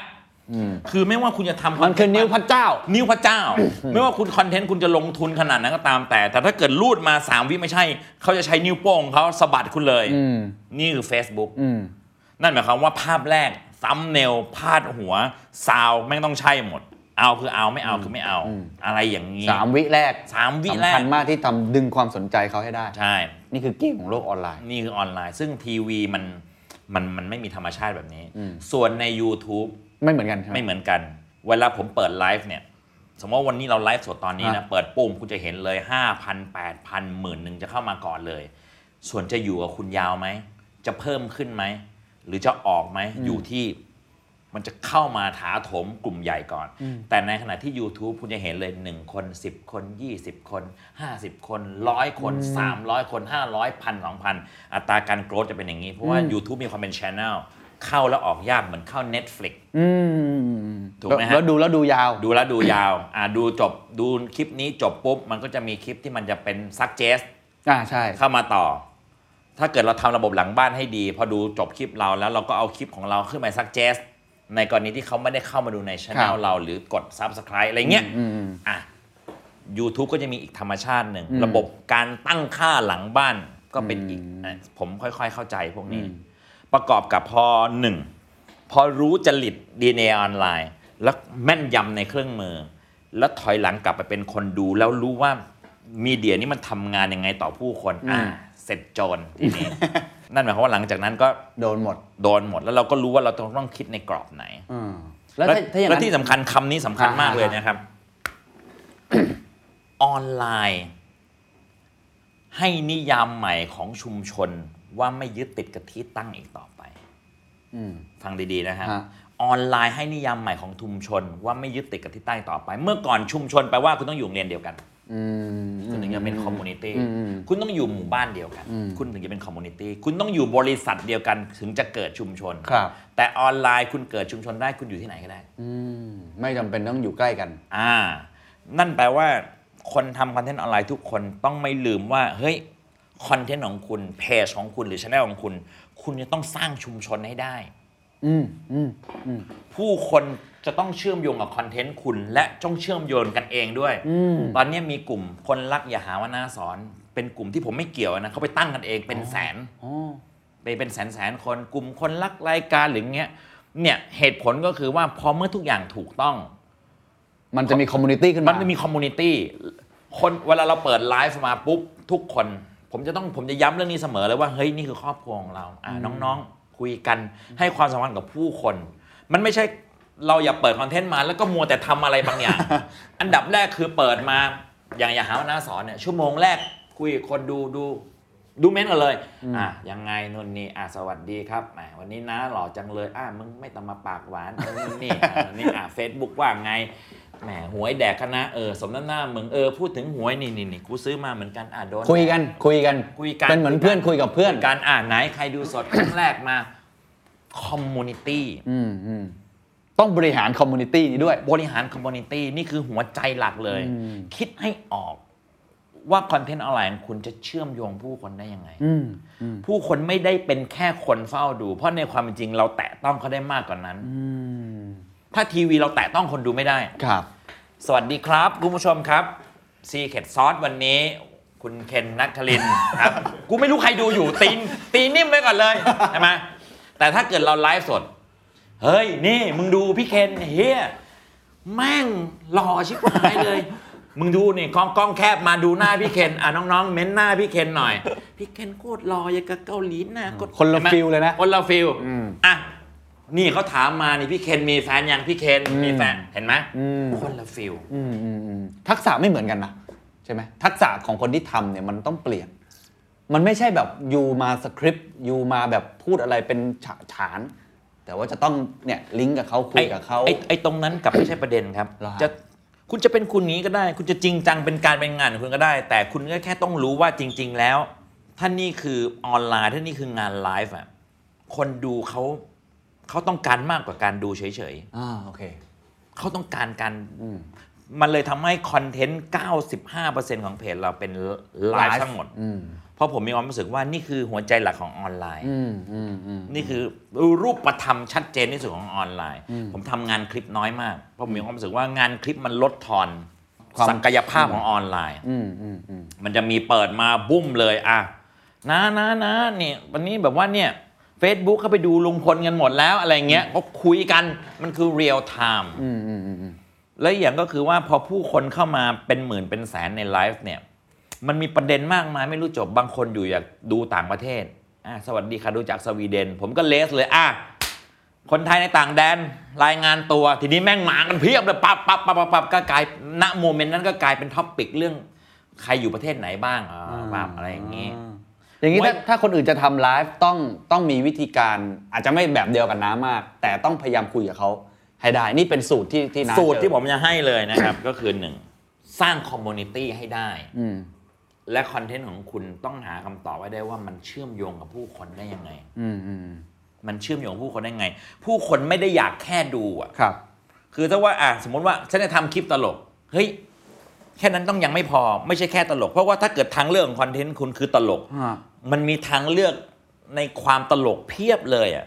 ตลกแล้วยังไงวะอ่ามัมันเชื่อมโยงกับผู้คนได้ยังไง อย่าทำคอนเทนต์แค่คนเฝ้าดูอะอืมยกยกตัวอย่างอย่างบางรายการได้ไหมครับ อันนี้เราเป่าติ้ว มันมันเป็น community ของคนอื่นเหรอฮะหรือมันเป็นอะไรนี่เล้าเป่าติ้วเนี่ย มันเป็นมันเป็นการแก้ปัญหา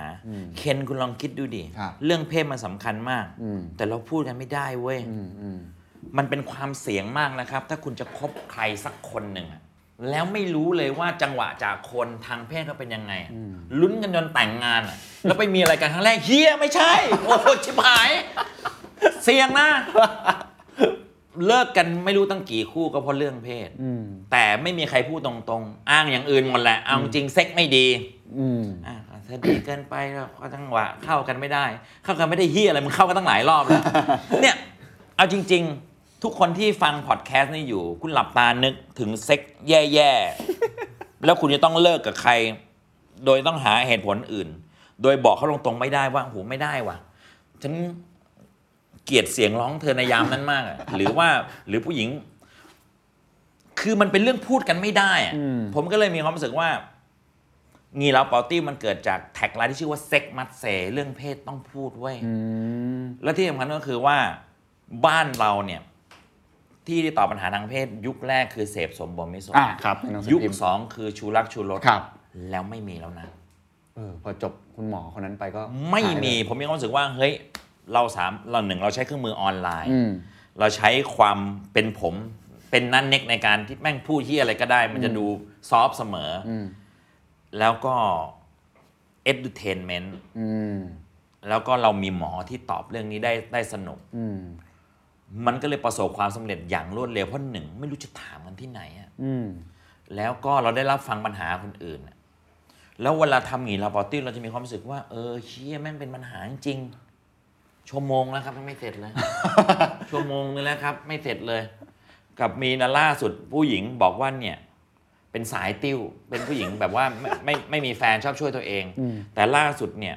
ถ่านหมดเป็นลังๆแล้วค่ะยังไม่เสร็จเลย vibrator เนี่ยเปลี่ยนผ่านสามชุดแล้วทำไงดีนึกออกไหมฮะเออเป็นปัญหาของเขาจริงๆอะ เป็นปัญหาของเขาจริง ๆ ซึ่งถามว่าถ้าผู้หญิงคนนี้อยู่ในสังคมอะ แล้วมีแฟนสักคนอะ แล้วพูดเป็นผู้ชาย standard 15 นาทีเสร็จพังนะครับ มันจะดีไหมถ้าเกิดสมมติว่าเรื่องเซ็กมันเป็นหนึ่งในบทสนทนาในเดทสักเดทสองเดทสามก็ได้อืมอะสมมติว่าผมเดทกับคุณครับ คุยกันเนี่ยเดทแรกเนี่ยเซ็กของผมผมใช้เวลาประมาณ 20 นาที เชื่อไหมผมว่าคุณก็คงอันนี้วันนี้เราเราเราไม่ได้สรุปว่าชายหญิงแล้วกัน ครับครับเพราะว่าความสัมพันธ์มันดีได้ทุกรูปแบบอืมสมมติว่าคุณเราเราเราคบกันเป็นคนรักกันเงี้ครัยบผมพูดอย่างนี้กับคุณวันแรกเลยคุณก็คงไอ้เฮียนี่แม่งโอ้ตกใจอะตกใจทั้งที่ในความเป็นจริงจะไปพูดกันตอนไหนวะอืม ในทุกความสัมพันธ์เวลาเราคบกันเป็นแฟน หรือเราคบกันพอจะสนิทใจคุยกันไปสักสามเดือน 5 เดือน หรืออาจจะเร็วหรืออาจจะช้ากว่านั้น เวลาเรามีอะไรกันครั้งแรก วันนั้นเนี่ยคือ turning point เลยว่าจะไปต่อออืมหรือพอแค่นี้หรือเท่าเดิมเลย เซ็กแรกแม่งบอกได้ทุกอย่างแบบอื้อหือแม่งไม่ได้วะอืมแม่งเรื่องไหมกับโอ้โหเหี้ยขอบคุณสวรรค์อะไรอย่างเงี้ยเรื่องไหมผมมีความรู้สึกว่าเนี่ย คอนเทนต์นี้เชื่อมโยงกับผู้คนในแง่นี้อืมมันเป็นปัญหาอืมมันเป็นปัญหา มันเป็น pain point มันตอบโจทย์ตอบโจทย์ตอบโจทย์ แล้วเรื่องเพศมันมีเสน่ห์คุยไงก็สนุกผมถึงบอกไงว่ามันจะมีความคิกคักคิกคักเออผมถึงบอกไงล่าสุดเนี่ยที่ผมจะชวนคุณตั้งแต่ต้นพอดแคสต์เลยว่าเนี่ยเมื่อเสาร์ที่ผ่านมาเราทำหงีลาปอตี้เราคุยเรื่องการคลิปอืมในหงี่เหลาเป่าติ้วเรามีหมอจูพอจูหมอจิ๋มแล้วก็หมอจิตนายแพทย์สุดกมลเนี่ยเป็นเป็นจิตแพทย์ที่ตอบปัญหาเรื่องเพศมา 30 ปีอืแล้วม นายแพทย์โอลาลิกวสิกวงศ์เนี่ยเป็นสูตินรีแพทย์อืมผู้ชายนะอืมนายแพทย์อาคเนย์วงศ์สวัสดิ์เป็นแพทย์หมอ uro นี่คือผู้เชี่ยวชาญตัวจริงหมดเลยด้านจูกระท่องในปัสสาวะ สูตินรีแพทย์ด้านจิ๋มอืมผมว่าครอบคลุมทีมหมอเราแน่นมาก มึงรับมึงโทรมาเรื่องไหน ไอ้สามคนนี้ดักไว้หมดได้หมดเนื่องออกไหมเพราะว่าเรื่องเซ็กมันมีฟังก์ชันมันมันเขาเรียกว่ามันมี physical กับอืม psychology อืมอืมคือมันมีเรื่องทางเครื่องมืออ ทางจิ๋มทางจูทางนมทางตูดทางปากเขาบอกว่าร่วมเพศเนี่ยมันคือจูจิ๋มทวารหนักปากสี่สี่มันมี 4 จุดอ่าเครื่องมือมือไม้อะไรอย่างเงี้ยอืมโอเค ซึ่งนั่นแหละแล้วก็มีทีมหมอที่เกี่ยวกับเรื่องพวกนี้ครบอืมแล้วก็มีเรื่องจิตวิทยาด้วยเรื่องจิตวิทยาด้วยเนี่ย มันก็เลยเป็นรายการ top hit มากโทรมาแล้วเราก็คุยเรื่องขริบกัน ผมก็เลยมีความรู้สึกว่า อืมว่ะเดี๋ยวใจเย็นนะหลังนัดแบบ ตั้งกลุ่มมาว่าเฮ้ยไปไปขริบกัน เป็นกลุ่มไปขริบกันไหมอะไรเงี้ยเหมือนไปสักกันหรือไปเหมือนไปเล่น surf skate กันอะไรอันนี้เงี้ยชวนพี่ปิงปองยังครับ พี่มองด่า ไร้สาระเฮียเลอะเทอะมึงพี่มองด่าอะไรเงี้ยเออ นั่นแหละนั่นคือ ครับ ความสำเร็จของหงี่เหลาเป่าติ้วก็ก็อยู่ในสูตรอืม community ทุกรายการเชื่อมโยง ทุกรายการที่ตอนนี้ขึ้นมา ก็จะเป็นสูตรนี้สร้าง community นะนะเวลาคิดได้คิดยังไง มันเหมือนคิดรายการใหม่ตอนทำทีวีไหม หรือว่ามันคิดจากอะไรอะแบบ เอ้ยไปเจอปัญหานี้อย่างผมไม่มีมีรายการกฎหมายอืมรายการการเงินอืมหรืออื่นๆเนี่ยมันมันมาจากอะไรอะในปี 63 ครับ ปีที่แล้วเนี่ย พอพอ62 เนี่ยอืมอยาวนะ สอนแจ้งเกิดอืมอย่างยอดเยี่ยม พอเราขึ้นปี 63 แล้วก็เลยจะ direction อืมของปี 63 คือ edutainment อ๋อสโลแกนของเพจนันเอก55 เนี่ย คือชีวิตดีขึ้นและสนุกด้วยอืมปี 63 เลยตั้งใจทำ edutainment อืมเพราะว่าเราพบว่าอย่าหาว่านาสอนมีความเป็นวิชาสปชอืมมีความเป็นสปช มีความเป็นวิชาปรัชญาอืมอืมอืมมีความมันคือแนะมันคือ thinking อะไรบางอย่างอืมมันคือประสบการณ์ชีวิตงี้เราปกติคือเพศศึกษา แล้วก็เลยให้กำเนิดรายการเกี่ยวกับการเงิน ชื่อคุยต้องรวย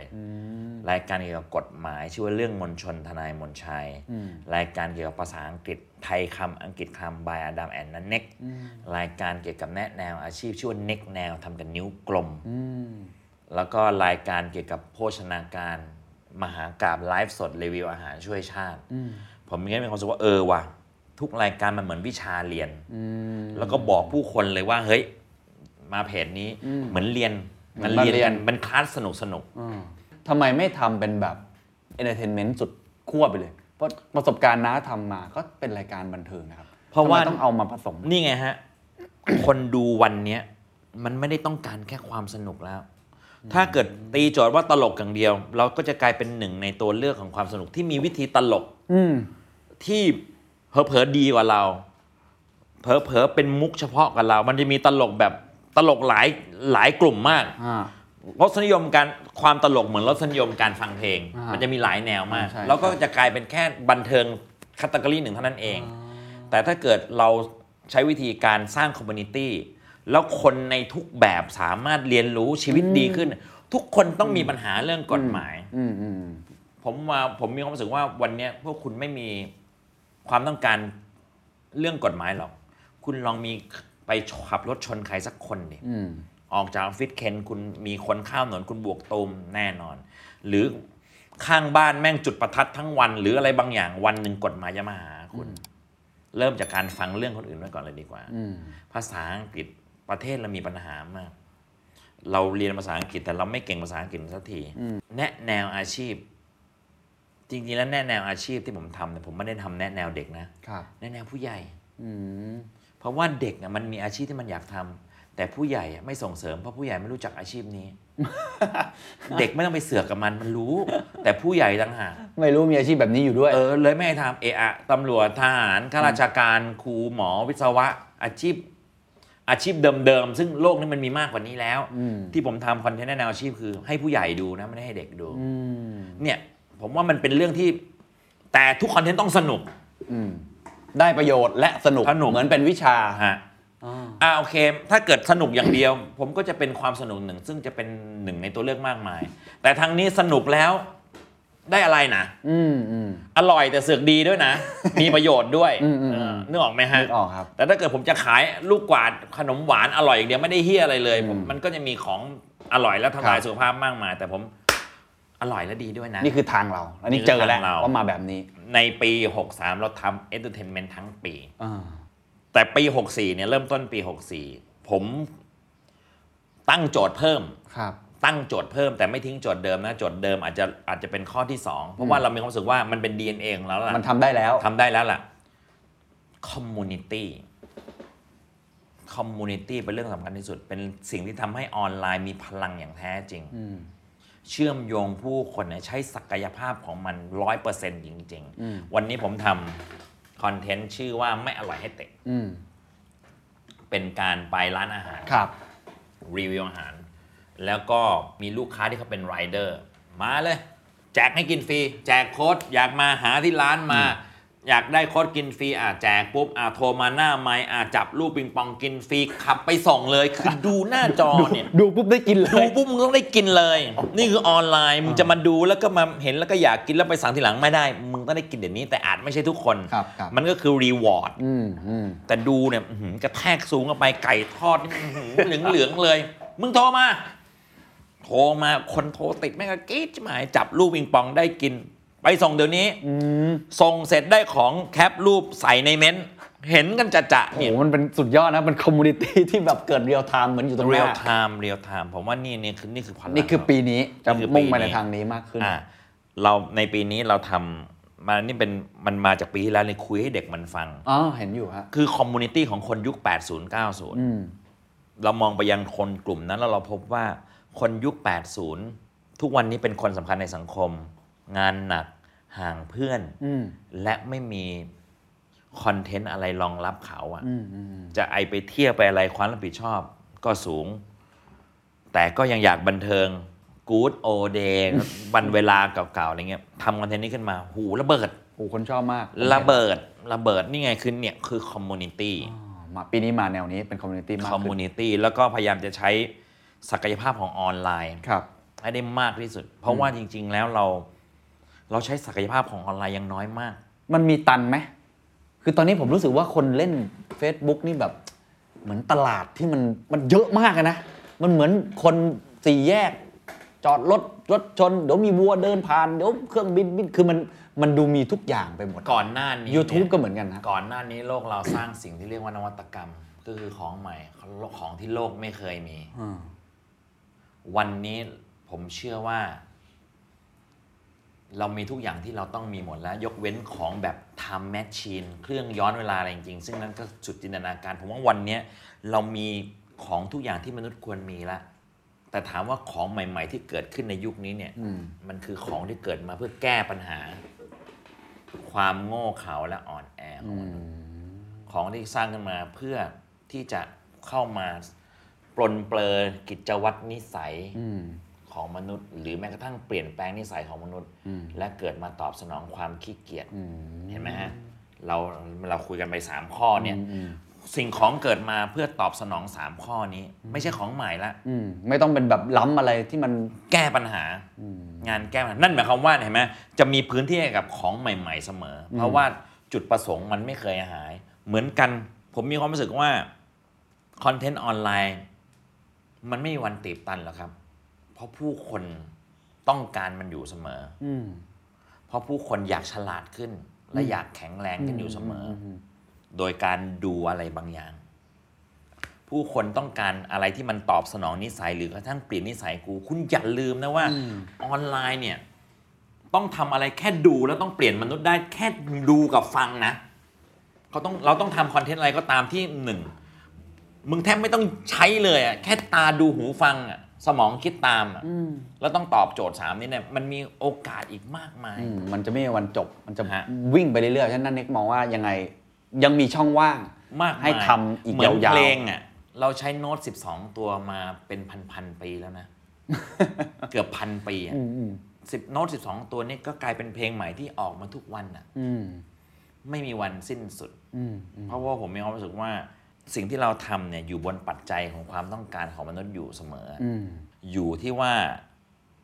คุณจะใช้ 12 โน้ตนั้นเอามาจัดเรียงให้มันกลายเป็นเพลงใหม่ได้ยังไงครับอยู่ที่ว่าณขณะจิตนั้นเนี่ยคุณคุณมองเห็นอะไร และที่สำคัญก็คือเคล็ดลับของการทำ content ออนไลน์ที่สำคัญก็คือหนึ่งมันจะต้องออกมาจากตัวคุณอืมเรียว real เพราะไม่งั้นคุณจะไม่สามารถเล่าถึงมันนำเสนอมันเผยแพร่มันออกมา ถ้าเกิดคุณจะต้องทำอะไรบางอย่างที่คุณจะต้องไปจำจากอะไรบางอย่าง คาบมาเพื่อมาคายอะไรเงี้ย ไม่ได้ ไม่ได้ คนจะรู้คนคนจะรู้ว่ามันไม่จริง คนจะจับได้ คุณจะเหนื่อยล้า คุณจะตกหล่น คุณจะผิดพลาดอืมนั่นแหละฮะครับเพราะฉะนั้นผมว่าทุกคนก็ต้องกลับไปค้นหาไอ้สิ่งที่เรียกว่าพลังพิเศษอะไรบางอย่าง ซึ่งคุณอาจจะไม่รู้จริง ๆ ผมว่า หรือเปรียบ เปรียบเหมือนกีฬาก็ได้ เราจะพบว่ามันจะมีกีฬาที่เราไม่เคยสนใจเลย แต่มึงอาจจะเล่นมันได้ดี มันมีกีฬาก็ไม่รู้ที่โยนลูกตุ้มไปในลานน้ำแข็งแล้วต้องคอยถูให้มันไปไกลที่สุดอะไม่เคยเล่นออเคยเห็นไหมแต่เคยดูมันเหมือนจะมีโอลิมเป้า dart คุณเคยเล่นปลาเป้าไหมปลาเป้าเคยครับ แต่ไอ้ไอ้เนี่ยไม่เคย นั่นแหละ คุณอาจจะพบว่าผมอาจจะเล่นดีก็ได้คุใช่ไหมอาจจะเล่นดีก็ได้ เหมือนกันเหมือนกัน ผมมีความรู้สึกว่า ขอแค่คนตรงนั้นเจอออืมแล้วมันจะ อาจเป็นเพราะว่า ผมตั้งคำถามเกี่ยวกับเรื่องนี้ตลอด ผมเป็นคนเพ่งตัวเองอืมผมเป็นคนเพ่งตัวเอง มีเสียงสองเสียงสามมี monologue คุยกับตัวเอง เพ่งตัวเอง คุ้นคิดอืมกับตัวเองมาก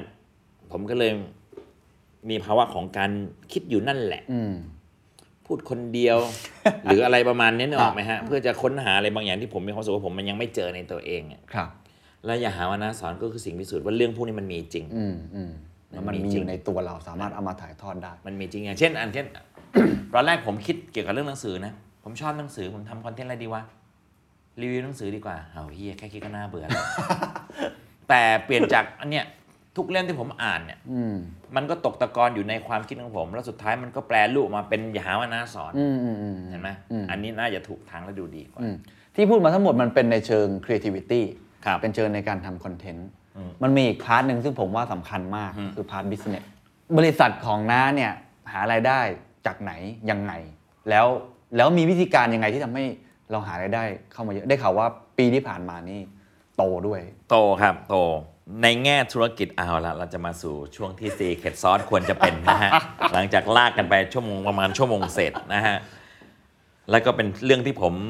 อาจจะมีเรื่องอะไรเล่าไม่มาก ธุรกิจเราเรียบง่ายมาก ธุรกิจเราคือซื้อมาขายไป ออนไลน์มันมีความซื่อตรงลูกค้าซื้อขายกันตามตัวเลขอืมยอดวิว engage ระบบหลังบ้านเนี่ยคือเวลาขายโฆษณาเนี่ยตั้งซี้ซั้วไม่ได้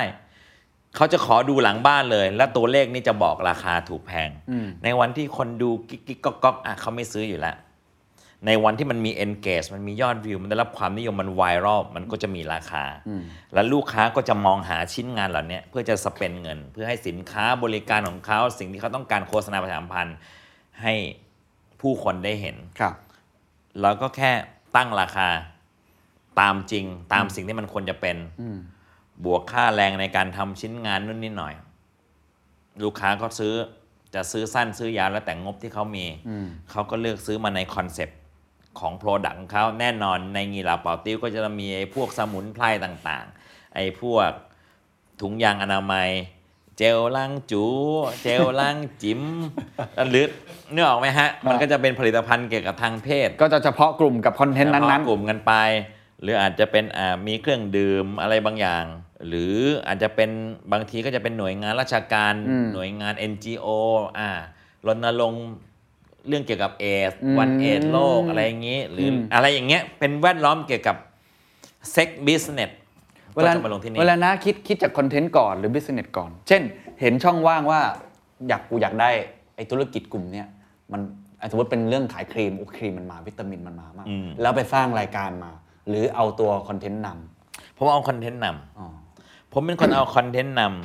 ำแล้วก็ผมคิดเรื่องธุรกิจ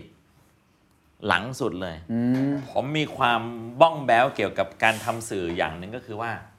ขอแค่มันดังและดีเถอะวะอืมเดี๋ยวลูกค้าก็มาเองอืมอืมอืมอืมผมบ้องแบ้วอย่างนี้มา ผมก็จะตั้งใจตั้งใจทำอืมทีนี้อะส่วนสำคัญที่ผมจะจะเล่าเกี่ยวกับเรื่องหุ้นส่วนครับ โชคดีของรวมการเฉพาะกิจเนี่ย คือเรามีหุ้นส่วนที่มีประสิทธิภาพและทุกคนจำเป็นหมดอืมเรามีกันสี่คนครับคนหนึ่งคือคนที่เก่ง ระบบออนไลน์ที่สุดในประเทศนี้อืมคนหนึ่งเป็น super connection อืมดิวทุกคนในประเทศนี้ได้ คนหนึ่งเป็นคนที่เชี่ยวชาญการซื้อขายสื่อมาก และคนหนึ่งเป็นคนทำคอนเทนต์อืมแล้วจดทะเบียนบริษัทล้านหนึ่งอะ คุณ ผมถือหุ้นใหญ่อะ ผมลงสี่แสนบาท นึกออกไหมสี่แสนบาท ทุกคนที่เหลือลงคนละแสนห้าแสนห้าแสนห้าเป็นหนึ่งล้านบาท มันไม่ใช่เงินมากนะอืมแล้วธุรกิจนี้ไม่ได้ต้องการเงิน แต่ต้องการ workman อืมเห็นไหมฮะ พอผมผมก็ทำหน้าที่ทำคอนเทนต์ไปเด็อืมส่วนไอ้สามคนที่แม่งเก่งเรื่องออนไลน์ เก่งเรื่องคอนเน็ชันเก่งเรื่องซื้อสื่อไอ้สามคนนี้เป็นตัวตัว business อยู่แล้วอืมทำธุรกิจไปเด็ทุกคนมีหน้าที่อะอืมนึกออกไหมฮะ หุ้นส่วนที่ดีคือหุ้นส่วนที่มันไม่ใช่แค่กำตังมาอืมคุณจำไว้เลยเวลาคุณจะทำธุรกิจอะไรบางอย่าง คนจะมาลงหุ้นอย่ากำแต่ตังมาอืมหรือถ้าเกิดจะกำแต่ตังมา มึงเป็น investor ไปเลย อืม แล้วมึงต้องหา workman ไม่ใช่มีตังค์ไอ้เหี้ยอะมันเหมือนเปิดผับอะ หุ้นประมาณ 80 คนน่ะมันลงกันห้าหมื่นแสนนู่นเนี่ยอะไหนตัวไหนรู้เรื่องเหล้าไหมเนี่ย ตัวไหนรู้เข้าใจระบบยี่ปั๊วซาปั๊วไหมเนี่ยอืมตัวไหนมี service mind ไหมเนี่ย ตัวไหนทำกับข้าวเก่งไหมเนี่ยอืมตัวไหนแม่งคุมบาร์ได้ไหมตัวไหนแม่ง ไม่มีสักตัวไอ้เหี้ยมีแต่แค่มีอยากมีร้านเหล้าแล้วก็กำตังมาชิบหาย คือต้องชิบหาย ไม่ได้แค่กำแค่ตังค์ต้องกำความเชี่ยวชาญกำความเชี่ยวชาญ อะไรบางอย่างมาด้วย ซึ่งอันนั้นจะอาจจะสำคัญกับเงินด้วยซ้ำอ่าหรือถ้าคุณกำลังจะตั้งบริษัท หรือทำธุรกิจอะไรบางอย่าง แล้วคุณกำลังจะหาหุ้นส่วน คุณมองหาหุ้นส่วนที่เป็น workman นะอืม ที่มีตังค์ จะดีมากอ่าแต่ถ้าเกิดคุณหา workman ได้แต่ workman ไม่มีตังค์คุณต้องหาตัวกระเป๋าตังค์เลย แล้วมึงลงแต่ตังค์อย่ายุ่ง ไม่ใช่ว่าเหี้ยแต่กำแต่ตังค์มา ไม่ได้ ไม่ได้ไม่ได้ ผมมีความรู้สึกว่าผมโชคดีมาก ผมมีกันสี่คนจัตุรเทพ แต่ละคนแม่งขาดใครไม่ได้อืมความสำคัญทุกคน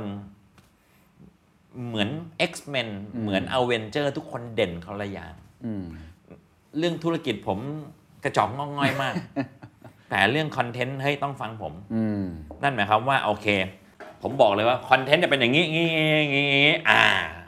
ไอตัวหาตังค์อ่านี่ต้องลูกค้านี่เพราะว่านี่นี่นี่ไอตัวคอนเน c ชันอ่านี่นี่ไอตัวออนไลน์ก็อ่านอย่างนี้ก็ต้องมาอันเนี้ยนึกออกไหมต่างคนต่างทำหน้าที่ตัวเองต่างทำหไปน้าที่ต่างกันประกบกันแล้วแน่นอนอ่ากับกับที่ผ่านครับมาเนี่ย ปีแรกเนี่ย ทุกคนเก่งหมดผมกระจอกอยู่คนเดียว เพราะว่าผมยัง ปล่อยคอนเทนต์ที่ยังไม่โดนอืมแต่วันนี้ผมแม่งเข้าใจแล้วผมต้องทำคอนเทนต์อะไรอืมผมส่งงานต่อให้เพื่อนอืมเนียน แล้วในแง่ลูกค้าครับกลับมาที่ลูกค้าอืมเอ่อมีวิธีการเลือกลูกค้ายังไง เลือกไหมหรือว่าจริงๆเลือกครับ สิ่งที่ผมพูดไปในในออนไลน์อะผมบอกคนดูบอกเฮ้ยไม่ต้องห่วงนะ ของไม่ดีของกระจอกพี่ไม่ให้เอาเข้ารายการอันนี้พูดจริง ผมพูดจริง แล้วก็ในธุรกิจออนไลน์ มันมีของเฮงซวยเต็มตลาดคุณ มันมีของเฮียอะไรก็ไม่รู้ที่มีตังค์และอย่างโปรโมทแล้วมันก็จะมาเข้ารายการออนไลน์เนี่ยแหละอืมผมก็บอกเชี่ยกูไม่เอานะนึกออกไหมฮะฮะ เพราะว่าผู้คนเขาเชื่อนะ คุณไม่สังเกตนะว่าทำไม เราถึงยังยุคนี้อะมันเป็นยุคที่เรายังใช้พรีเซนเตอร์อยู่เลยอะอืมทั้งๆที่ดาราบางคนไม่ได้ขับรถยี่ห้อนั้นหรอก ไม่ไม่ได้ใช้ครีมยี่ห้อนั้นหรไม่อกได้ใช้ครีมยี่ห้อนั้นหรอก ไม่เชื่อกูไม่เชื่อว่าไปบิลบอร์ดเนี่ยมีน้องคนหนึ่งถือครีมเนี่ยน้องคนเนี้ยใช้ครีมเนี่ยถุยไม่เชื่อ หรือพี่วันนี้ขับคันเนี้ยกูไม่เชื่อ ถุยกูรู้จักมึงกูรู้จักมึงมึงขับซูเปอร์คาร์เหี้ยแต่อินฟลูเอนเซอร์พรีเซนเตอร์อืมก็ยัง คนก็ยังยังเชื่ออยู่ ยังเชื่ออืมเพราะฉะนั้นผมมีความรู้สึกว่าไอ้เหี้ยการการรับสินค้ามาตั้งในรายการเราอืมนี่นะผมมองแบบมนุษย์ต่างดาวเลยนะ มองมันแบบอืมอืมอืมเรานั่งอยู่ตรงนี้ ลูกค้าคือแก้วนี้ แล้วเราพร่ำบอกผู้คนว่าแก้วนี้มันเก็บอุณหภูมิมันเลิศเลยยังไงมันเก๋ไก๋ฝามันยังไงเงี้ยคือเรากำลังบอกให้ผู้คนของเราอะ เชื่อว่าไอ้เฮี้ยนี่ดีอืมแล้วซื้อไอ้เฮี้ยนี่ โดยเรารับหน้าที่แทน โดยเราได้ค่าจ้างในการมาพูดแบบเนี้ยอืมนี่คือหัวใจนั่นหมายความว่าต้องเราต้องเชื่อมัน ใช่เฮี้ยขึ้นมา หมากันหมดเฮี้ยขึ้นมาหมากันหมด เพราะฉะนั้นผมมีความรู้สึกว่า พอออนไลน์มันมันซื่อตรงมันมันเรียวมากสำคัญมาก กินแล้วแม่ง ไม่ดี ไม่อร่อยอ่าไม่อะไรก็ตามแต่ ทาแล้วแม่งไม่ขาวไม่หรืออะไรนี่น้าก็ต้องลองหมดเลยลอง ถุงยางก็ลองหมดลอง อย่างถุงยางเนี่ยโอเคแบรนด์ที่เข้าเป็นแบรนด์ดังอยู่แล้ว ใช้เขาอยู่แล้ว อันนี้บอกเลยโหเนี่ยนี่คือปอกกระเจียวที่ผมเชี่ยวชาญมากเออใช้ของเขาอยู่แล้ว ไม่ต้องพูดอะไรกันเยอะนี่ไงง่าย ยี่ห้อดูของยางมีอยู่ยี่ห้อเดียว ใช้อยู่แล้ว เนี่ยพูดแค่เนี้ยอืมพี่ใช้ตัวนี้ จบอืมเพราะใช้จริง ๆ ไม่ต้องพูดอะไรกันมากมาย ไม่ต้องพยายามแบบว่านี่เขาทำมานะวันละลูกแล้วมีกระเป๋อเนี่ยนะแหมสติ๊กไม่ต้องพูดเยอะฟังดูเหมือนกันโฆษณาในยุคนี้มันมันไม่ซับซ้อนเนาะมันกลับมาที่ความจริงใจ ผมเข้าใจถูกไหมถูกไหมในวงการสื่อเนี่ยมันเปลี่ยนไป เหมือนอะ product ผมอะเนื้อทอดเทวดาฮะติดฝากล่องไม่อร่อยให้เตะอืมไม่อร่อยให้เตะ ไม่ดี inbox มาด่าเลยอืมเนี่ย ไม่ต้องไปโฆษณาอะไรมากมายไม่ชอบด่าเลย ผมว่าวันนี้ผู้คนรับข่าวสารมาก อืมมีอะไรในหน้า feed ได้ทุกวันแปลว่าเวลาจะปล่อยข่าวสารไปยังผู้คนเนี่ยต้องเกรงใจผู้คนด้วยว่าเขาฟังมาทั้งวันแล้ว น้อยที่สุดอืมน้อยที่สุด เข้าใจง่ายที่สุดอืมตรงไปตรงมา ตรงไปตรงมาอืมผมว่าวันนี้คนน่ะโกหกไม่ได้ อืม เมื่อก่อนอะทีวีอะเขาเรียกว่าเป็นที่แห่งการโกหกกันเลย เราเริ่มจากการทำ proposal ครับ ไปโกหกลูกค้าก่อน ดีแน่เลยนี่ดูฉากดิครับนู่นนี่ซื้อเถอะครับ ลูกค้าก็เชื่อก็ซื้อมา วันนี้ทำอย่างนี้ไม่ได้ ลูกค้าไม่ซื้อออนไลน์เนี่ยทำ proposal วันแรกไม่ซื้ออืมดังก่อน อืมทำให้ดูก่อนทำให้ดูก่อน ดังแล้วซื้ออืมวันล่าสุดผมขึ้นขึ้นเกมโชว์ออนไลน์เนี่ยคือผมก็ไพลอตเอาจริงอะ ทำออนไลน์แต่เป็นเกมโชว์เลยเหรอฮะเป็นเกมโชว์ออนไลน์เอาจริง เล่นไปขายไป ป้ายโฆษณาเนี่ยเป็นตัวเลขเลย ผมบอกลูกค้าเลย โทรกลับมาใน 7 วันราคาตัวเด็กนะครับ แต่ถ้ารายการนี้ขึ้นจริงแล้วดังแล้วนะ ผมฟันหัวแบะนะ ดังแล้วแพงนะอะไรเงี้ยนึกออกไหม ตรงตรงๆไปเลย ต้องไปเลยต้องไปเลย อะคุณดูตอน 30 กว่าเค ตอนเนี้ยคุณดู 30 กว่าเค คุณโทรมานั้น ยังตัวเด็กนะ เกิดมันรันอินมัน50กว่าเคตายนะ ตายนะอะไรว่าซื้อไม่ไหวนะเออเออออะไรเงี้ยตรงไปตรงมาไปตรงมาหลอกกันไม่ได้ครับ เหมือนกันเหมือนการโฆษณาอืมการรับลูกค้าหรือการอะไรก็ตามอืมลูกค้าเขาจะไปโม้ว่าอย่าหาว่านะสอนแม่งคนดูถล่มทลายไม่ได้เขาขอดูหลังบ้านจบอืมอืมเขาจะเห็นเลยอืมเห็นแม้กระทั่งใครดูอยู่ครับดูตอนไหน ดูนานไหมอืมแชร์ไหมดูจากแถวไหน มันบอกได้หมดอืมมันก็เลยเป็นผลพวงต่อทุกอย่างที่เราจะอธิบาย ปรากฏการณ์ทางสังคมก็คือหนึ่งมึงหลอกกันไม่ได้อืมทุกอย่างอืมเอางี้เด็กสมัยก่อนเน่ะเราเคารพเชื่อฟัง แต่เด็กสมัยเนี้ยมันต้องการแฟกต์อืมอืมใช่ถ้าผมด่าเด็กสมัยนี้ว่า เฮ้ยกูอาบน้ำร้อนมาก่อนนะเว้ย เด็กมันจะถามเลย กี่องศา อาบกี่องศา อาบนานไหมอาบยังไงเหรอ กูต้องนึกออกไหมน้ำร้อนมึงร้อนแค่ไหน จุ่มอ่างฝักบัวออนเซนหรือยังไงพี่ อธิบายคำว่าอาบน้ำร้อนมาก่อน มันต้องการแฟกต์อืมอืมมันไม่ได้แบบมาฟังแล้วมันจะเชื่อเลยอืมอีกต่อไป อ่า เพราะฉะนั้นสิ่งที่พูดไปมันมันสืบค้นได้อ้างอิงเป็นข้อมูลได้เพราะฉะนั้นการสื่อสารกับผู้คนวันนี้อืมตรงไปตรงมาเถอะอืมอืมตรงไปตรงมาเถอะ กลับมาที่เรื่องธุรกิจครับ เมื่อกี้ตอนที่น้าบอกว่าตอนทำทีวีอืมสู้ยังไงก็แพ้เพราะว่าต้นทุน มันต้องเยอะมันแบกคอสมหาศาลช่องใหญ่ครับๆที่ออนไลน์เนี่ยไอ้ข้อเสียเปรียบตรงนี้หายไปเลยถูกไหมครับหายไปเลย แล้วตอนนี้มันเวลาสู้กันในแง่ของธุรกิจเนี่ยมันมันสู้กันยังไง ยังเป็นปลาใหญ่อยู่ไหมหรือมันเป็นปลาเล็ก หรือปลาเร็วหรือ มันวัดกันที่อะไรไอ้การแข่งขันในเชิงเชิงธุรกิจเนี่ยครับผมว่า จะบอกว่าไม่มีคู่แข่งเลยก็พอจะพูดได้ แต่นั่นก็ไม่จริงสักเท่าไหร่นะฮะเพราะสุดท้ายเรากำลังจะไปแย่งเงิน ก้อนนั้น อืมผมยกตัวอย่างลูกค้าเจ้าหนึ่งของผมแล้วกัน ครับ เป็นเครื่องดื่มวิตามินซีอืมเขาก็แพลนมานะเขาจะใช้เงินเท่าเนี้ยสมมติห้าล้านบาท ปีนี้กูจะใช้ห้าล้านบาท เขาจะจ่ายห้าล้านบาทนี้กับใครในจำนวนเท่าไหร่ ผมว่า เอ๊ะ นี่น่าจะเป็นความหมายของการแข่งขัน เพราะว่าก็จะมีคนที่มันทำคอนเทนต์ที่เครื่องดื่มวิตามินซีก็เหมาะกับการมาลงโฆษณาก็มากมาย ครับ เราก็เป็นหนึ่งในคอนเทนต์ที่ เราก็อยากชวนเขามาลงอืม การแข่งขันก็คือมันคงจะต้องแข่งกันว่า ใครที่แม่งตอบสนองลูกค้าได้มากที่สุด อืมในความเป็นตัวตนของตัวเองด้วยนะ อ่าอ่าอ่าอ่าไม่ได้ฝืนด้วย อ่า ใครจะตอบสนองลูกค้าได้มากที่สุดบนตัวเอง อืม แล้วสุดท้ายลูกค้าก็จะเป็นคนตัดสิน ว่าเออจริตนี้ จ่ายไอ้นี่ว่ะอืมนึกออกไหมฮะอืมผมไม่เคยวิ่งเลย แล้วผมก็ทำงานรับใช้ทีมก้าวมาหลายปีในฐานะที่แบบว่ารักใครชอบพอมีอะไรช่วยโปรโมทครับวันหนึ่งผมมีความรู้สึกว่าไอ้เฮียกูอยากจะลองวิ่งดูสักที ให้ทีมพี่ตูนฝึกให้เลย แล้วกูจะวิ่ง first 10k ครั้งแรกในงานก้าวอืมผมขายโปรเจกต์นี้กับเครื่องดื่มวิตามินซีเลยอืมทำไมยังไม่เอา หนึ่งแม่งโคตรเร็วอืมสอง inspire คนสามที่ที่ต้องแดกไอ้ที่นี่อยู่แล้วอะ มึงของเครื่องดื่มสายวิ่งเลยอะอืมแล้ววิ่งวิ่งวิ่งวิ่งเข้าซาดิเฟเว่นเปิดแตกปั๊บเลยอะชีวิตจริงก็ทำอย่างนั้นอะมันกลมกลืนมัน blend inต้องตอบสนองได้ดีที่สุด ตอบสนองมันถูกต้องทุกอย่าง คนก็จะได้ ตามเชียร์แล้วสุดท้ายไป final ไปวิ่งในงาน 90 กิโลเมตรเข้าเส้น ทุกคนร้องไห้ร้องห่มไว้แก่นี่ไม่ตาย แล้วสุดท้ายนี่ก็โอเค ปาดน้ำหูน้ำตา ในที่สุดเราก็ทำสำเร็จอะฉลองเลยแม่งไม่มี แม่งไม่ได้ยัดเยียดเลยอะอืมอืมอืม product มันเป็นส่วนหนึ่งของเราจริงๆ ลูกค้าไม่ซื้อก็แปลกเนาะเนี่ย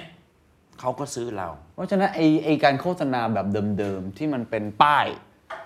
อยู่ด้านหลัง หรือวิธีการวางแบบวางของไว้เฉยๆแล้วมันไม่ได้เกี่ยวข้องกับเราไม่ได้ตอบสนองกับมันอืมน้าคิดว่ามันอาจจะไม่ work แล้ว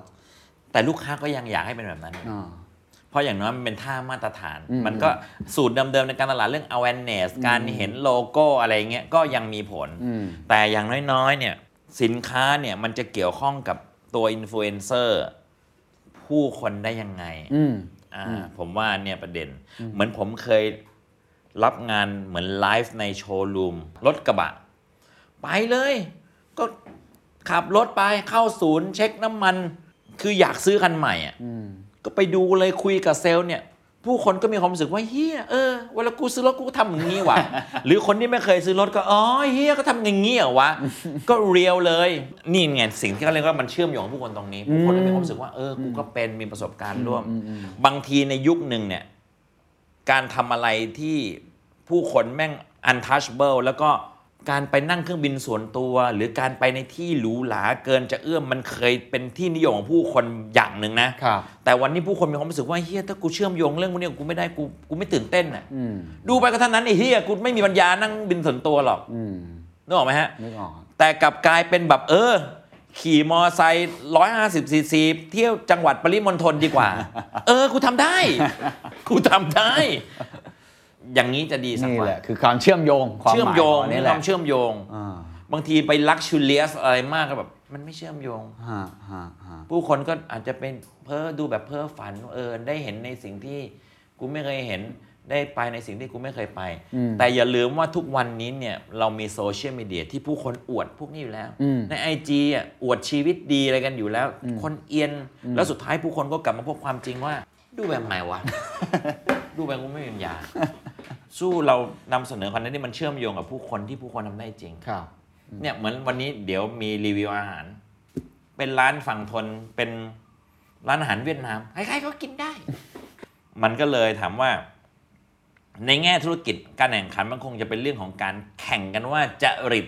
ใครอืมอืมอืมตอบสนองลูกค้าได้ดีกว่าอืมอืมแต่ไม่มีแข่งแล้วว่าศัตรูใหญ่กว่า ได้เปรียบหมดแล้วไม่มีไม่มีไม่มีซึ่ง ผมว่ามันเป็นการแข่งขันที่แฟร์เพลย์ครับอะลูกค้าสมมติลูกค้าเป็น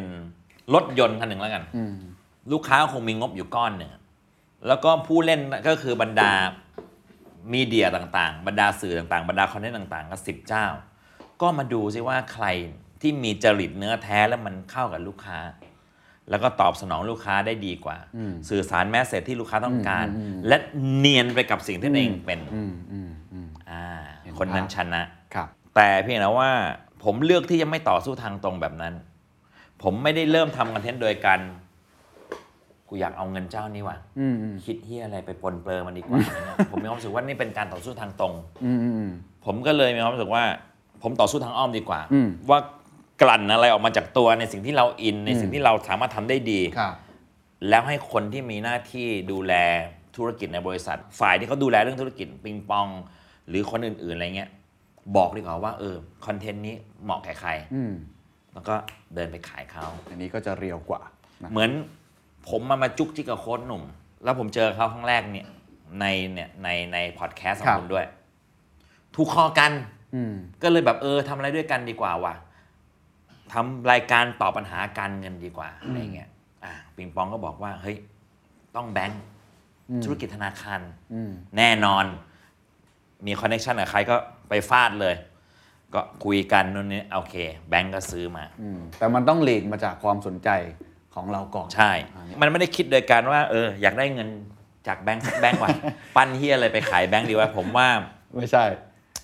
ผมว่าเจตนามันไม่บริสุทธิ์หนึ่งแล้วมันเป็นการต่อสู้ทางตรงไปนิดหนึ่งโอเคเข้าใจครับแล้วก็สุดท้ายเนี่ย มันก็จะมีแต่สิ่งที่ลูกค้าชอบโดยที่ไม่มีตัวเราเลยอืมอืมอืมอืมมีคอนเทนต์แป๊กๆก็มี อย่างเช่นเมื่อปี6 6 3ที่ผ่านมา ผมพยายามลงไปในตลาดเกมอืมใครๆก็เห็นเนี่ยว่าเกมเงินเยอะอืมใช่บทเรียนที่ผมบอกว่าผมไม่ต่อสู้ทางตรงโดยการไปปั้นโปรเจกต์ไปเอาเงินลูกค้าเนี่ยเกม ผมเห็นว่าเงินเกมมัน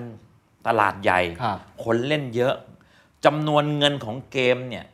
ฝั่งเดียวแม่งเยอะกว่า entertainment ทั้งหมดในโลกนี้รวมกันอีกนะ เพลงหนังละครส้นตีนนี่อะไร เกมแม่งก็เยอะกว่า บ้านข้างๆทำเกมด้วย เป็นเอ็นซี่เกมทำอีเวนต์เกม ก็ลองทำกันดู เริ่มจากการฝึกเล่นเกม เปิดช anel ในทวิตเล่นเกมเหี้ยไม่ work เพราะมันไม่ใช่เนื้อแท้ผม ผมเล่นไม่เป็นอืมแล้วผมเล่นไม่ได้ด้วย ผมเล่น ROV ไอ้เฮียผมมองไม่รู้เรื่องอะไรฟิลเฝ้าเฝ้าฟีเฮียอะไรวะแม่งทำอยู่ครึ่งปีไม่เวิร์กไม่ใช่กู โอเคเข้าใจครับ อ่า ไม่ใช่กู แต่ในขณะที่คนที่มันทำออกมาจากเลือดเลยอะอืมอืมอืมเอกฮาร์ดล็อกเกอร์อืมใช่ซีใช่ มิงซีโบะบักเฟมิลี่เนี่ย หรือพวกไอโอ๊ตปาโมอะไรที่มันเป็นพวกด็กเล่นอยู่แล้ว เกมะอื้อหือ กันนำมันไม่ต้องพยายามอะไรเลย มันก็พูดกันไป มันแต่ผมมีความสุขผมต้องพยายามมากเลยในการอืมแบบ ก็ไม่ work ครับ นี่ไงอืมนี่เป็นบทเรียนบนอืมความสำเร็จมีความล้มเหลวปะปนอยู่ครับครับ What's your secret?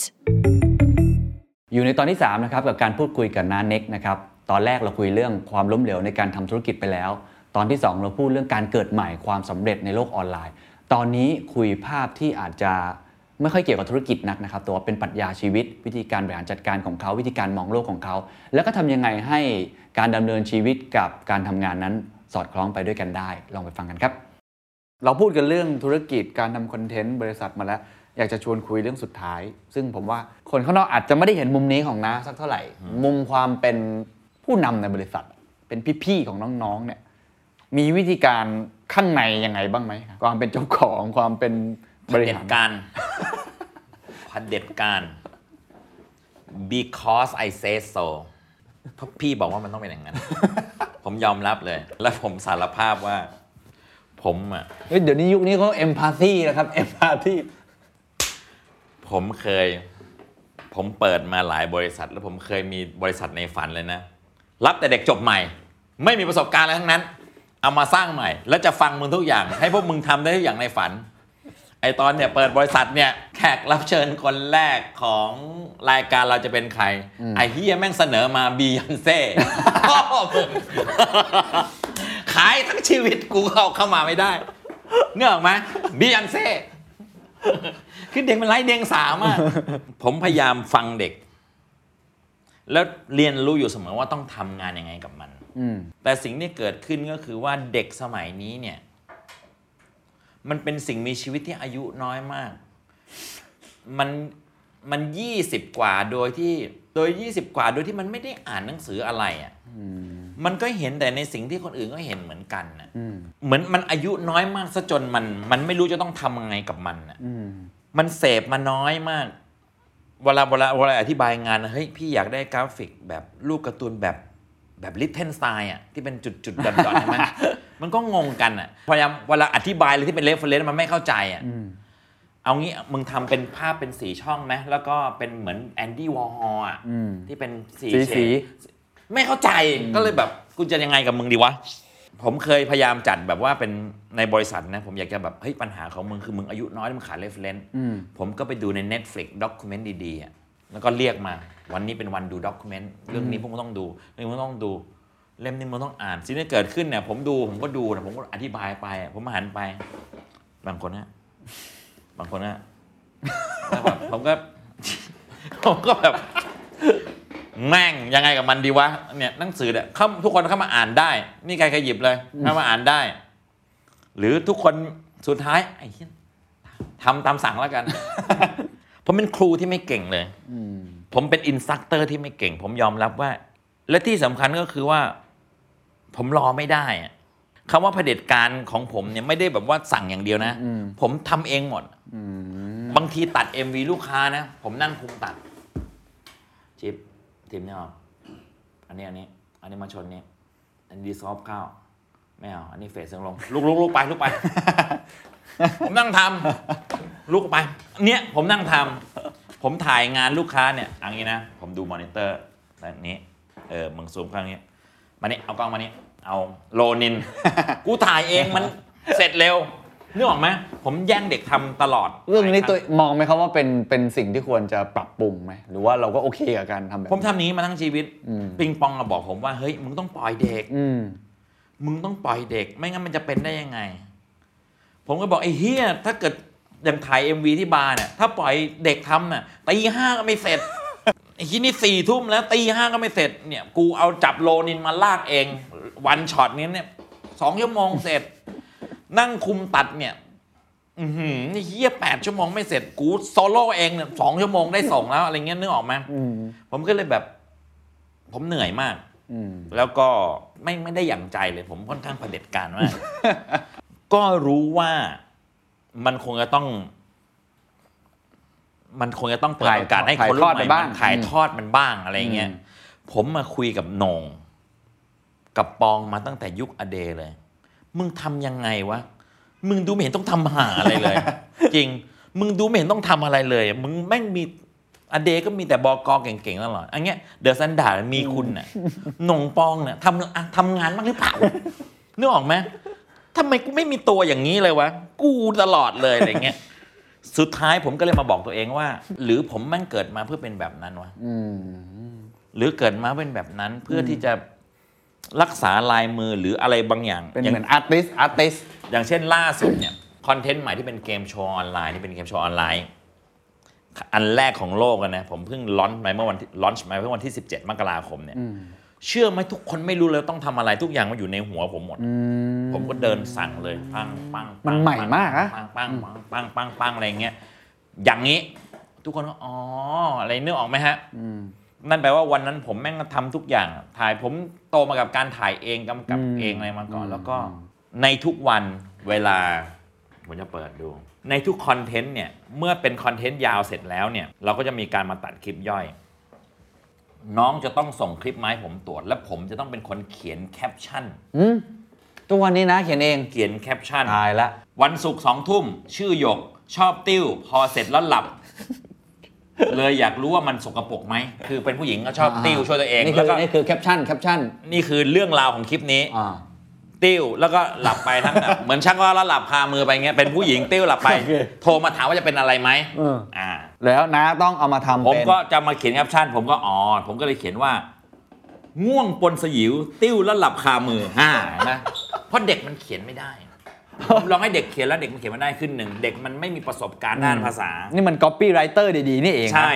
นี่มีสายนี้ วันศุกร์8โมง ชื่อนัด รู้จักผู้ชายคนหนึ่งรุ่นน้อง หำเขาเล็กมากแล้วหนังหุ้มปลายเยอะมาก แล้วทำให้ผู้ชายดูเหมือนไม่ค่อยเสร็จอ่า ผมก็มาฟังเรื่องแล้วผมก็เขียนนี่ เป็นแคปชั่นว่า ฮะ ขอหน้าใหม่เพราะห่วงใยในหำเขานึกออกไหมคิดคิดได้ยังไงเออนะคิดก็ได้ยังไงเด็กมันคิดไม่ได้ผมไม่มันไม่มีใครคิดได้หรอกครับไม่ไม่คิดนะอะ คือแคปชั่นมันสำคัญมากเพราะอะไรสำคัญมากเพราะว่ารูดนี่ไงนิ้วโป้งนิ้วโป้งรูดแล้วมันโบกมันต้องเจอไง แต่นี่เป็นงาน artist นะครับ มันมันผมว่ามันเฉพาะตัวมากเลยอะรูดมายังไงก็ต้องดู เนี่ย นี่คือสิ่งที่ผมปล่อยผมไม่ได้ผมเข้าใจแล้วว่าทำไมถึงให้คนอื่นทำไม่ได้ ทีนี้ถามนิดนึงว่า พอน้าต้องทำทุกอย่างแบบเนี้ยตอนนี้เขามีศัพท์ฮิตนะครับ productivity อะไรแบบเนี้ยการแบบบริหารเวลานู่นนี่นั่นนะจัดการชีวิตตัวเองยังไงในแต่ละวันอะเพราะว่าต้องทำหลายอย่างมากเลยนะ อุทิศแม่งทุกเวลาให้งานไว้ก่อน ที่เหลือก็ว่ากัน ผมก็เลยพยายาม ทำให้ออฟฟิศมัน มันเป็นที่ที่อยู่ได้ตลอดเวลาอืมมีความเหมือนบ้านอืมผมว่าออฟฟิศน่าอยู่กว่าบ้านอีกเอาจริงเพราะผมอยู่มันบ่อยกว่าบ้านอืมข้างบนเนี่ยมันมี private bar จะแฮงเอาท์อยากจะพักผ่อนกินดื่มเชิญลูกค้ามา เชิญข้างบนเลยอืมที่นี่ก็อะอ่านหนังสือพักผ่อนฟังเพลงอะไร ข้างล่างก็มีอาหารออร่อยกิน ใน 24 ชั่วโมง หรือว่าใน 100%เนี่ยงานกี่เปอร์เซ็นต์นะ จริง ๆ ทั้งหมดอยู่ขึ้นอยู่กับงานก่อนที่เหลือ เวลาเหลือจากงานก็ไปใช้ในการทำเรื่องส่วนตัว ผมว่า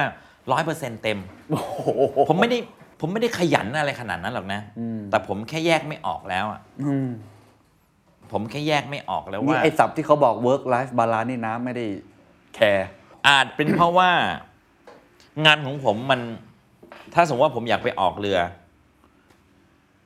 ผมก็สามารถทำให้มันเป็นงานก็ได้ หรือเล่นก็ได้อ่าแค่เอากล้องไป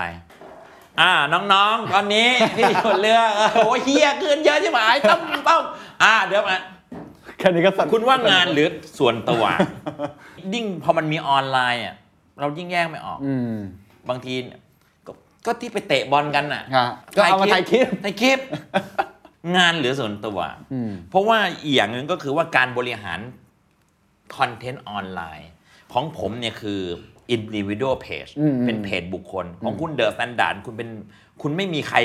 เป็นในนามใครอืมมันคือสถาบันอืมใช่ไหมฮะอืมมันไม่ใช่เคนแต่ถ้าเกิดคุณเปิดเพจเคนนักคลินทร์วิธีการบริหารคุณต้องบริหารแบบอินดิวิ u a l ผมบางทีอยู่บ้านแม่ยืนทอดกุนเชียงอยู่นี่ ฉันกินอันนี้มาตั้งแต่ฉันโตมาเลยน้องๆเพื่อให้พวกคนมัน Community มัน Community community เชื่อมโยงกับผมรู้จักผมครับ เห็นวิธีการทอดกุนเชียงของแม่ผมอะไรเงี้ยอืมถามว่านี่ไม่ใช่คอนเทนต์หรอก เพราะคอนเทนต์ของผมที่ลูกค้าเข้าคือไอ้อย่าหาว่าน้าสอนงีลาปอตี้คุณต้องรวย แต่ผมจะต้องโยนอะไรพวกนี้ลงไปในเพจของผม เพื่อ community ของผมอืมไม่ใช่อะเปิดมามีแต่คอนเทนต์มีคอนเทนต์มันต้องมีชีวิตชีวา มีวันที่มันสับวัยรุ่นสมัยนี้เบิร์นเอาท์เบื่อไหมฮะขี้เกียจไม่เอาแล้วไม่ทำมันแล้วโอ้โห เหมือนน้าทำงานหนักมาก คนที่เขาอายุเยอะๆเขาไม่เป็นเรื่องพวกนี้หรอกจริงเขาไม่เป็นเรื่องพวกเนี้ยวัยรุ่นสมัยนี้มันแหมมึงคิดคำอธิบายภาวะใหม่ ๆ เอาอย่างนี้ ฮะ นินทาเด็กสมัยนี้หน่อยดีกว่า ว่ากันว่าเนี่ย ถ้าคุณกับผมเรามีชีวิตยืนยาวไปอีกสักห้าสิบปีนะ แล้วยังพูดรู้เรื่องนะ สื่อสารได้ คุณจะคุยกับคนในโลกหน้าไม่รู้เรื่องเลย เพราะมันเติบโตมาจากพื้นเพที่แตกต่างกับเราอย่างสิ้นเชิง Generation Gap มีจริง วิธีการเป็นปัจจุบัน คือการสื่อสารกับเจเนเรชันของเรา ถ้าวันนี้คุณเป็นหนุ่มสาว คุณก็สื่อสารกับคนหนุ่มสาว เพราะมันคือวัยเดียวกับคุณ พอคุณโตขึ้นเป็นวัยกลางคน คุณก็จะสื่อสารกับวัยกลางคนคุณอยู่ดีๆ บนเรื่องราวในปัจจุบันนั้น วันหนึ่งคุณเป็นคนแก่ คุณก็จะสื่อสารกับคนที่เป็นคนแก่ ในวัยเดียวคุณณปัจจุบันนั้น แต่ถ้าเกิดสมมติว่าคุณเข้าใจเรื่อง generation gap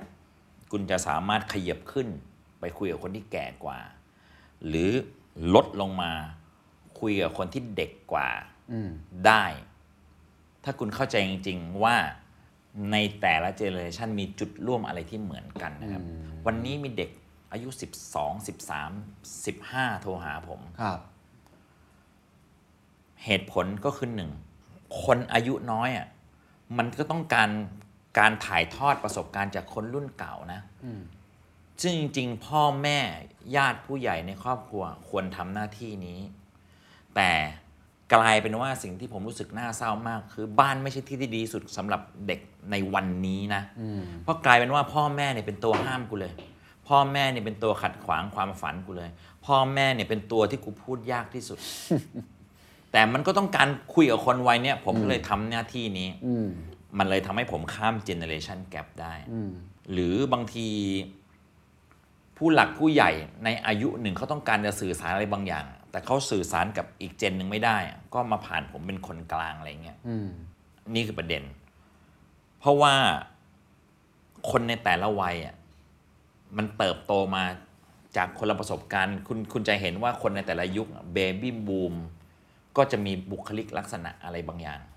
เพราะว่าในยุคที่เขาเกิดมันคือหลังสงคราม มันก็ต้องก้มหน้าก้มตาทำงานรักษาหน้าที่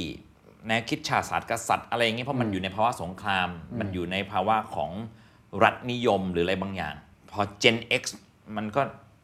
ก็จะเป็นมันก็จะเป็นบริบทสังคมอีกแบบหนึ่ง Gen Y Gen Z มันเหมือนเศรษฐีกับลูกเศรษฐีก็จะไม่เหมือนกันเศรษฐีคือยากจนมาก่อนจนเป็นเศรษฐี ก็จะใช้เงินเราจะเห็นบรรดาไทยคูณซูเปอร์ไทยคูณเจ้าสัวของเราเนี่ย ก็จะประหยัดมัธยัติแต่ลูกเศรษฐีเกิดมากูมีแล้วอะก็จะเป็นอีกแบบล้านเศรษฐียิ่งสนุกสนานเลยเห็นไหมฮะทั้งทั้งๆที่มันคือครอบครัวเดียวกันชัดๆนะพอเราเข้าใจเรื่องพวกนี้เนี่ย เราก็จะรู้แล้วว่าเฮ้ย ถ้าเราอยากจะสื่อสารกับคนแต่ละกลุ่มอะเราจะต้องทำอย่างไร ผมยึดเอาปัจจุบันแล้วก็มองหาจุดร่วมของแต่ละเจเนอเรชันว่าผมพอจะคุยอะไรกับเขาได้บ้างสิ่งที่ผมคิดก็คือ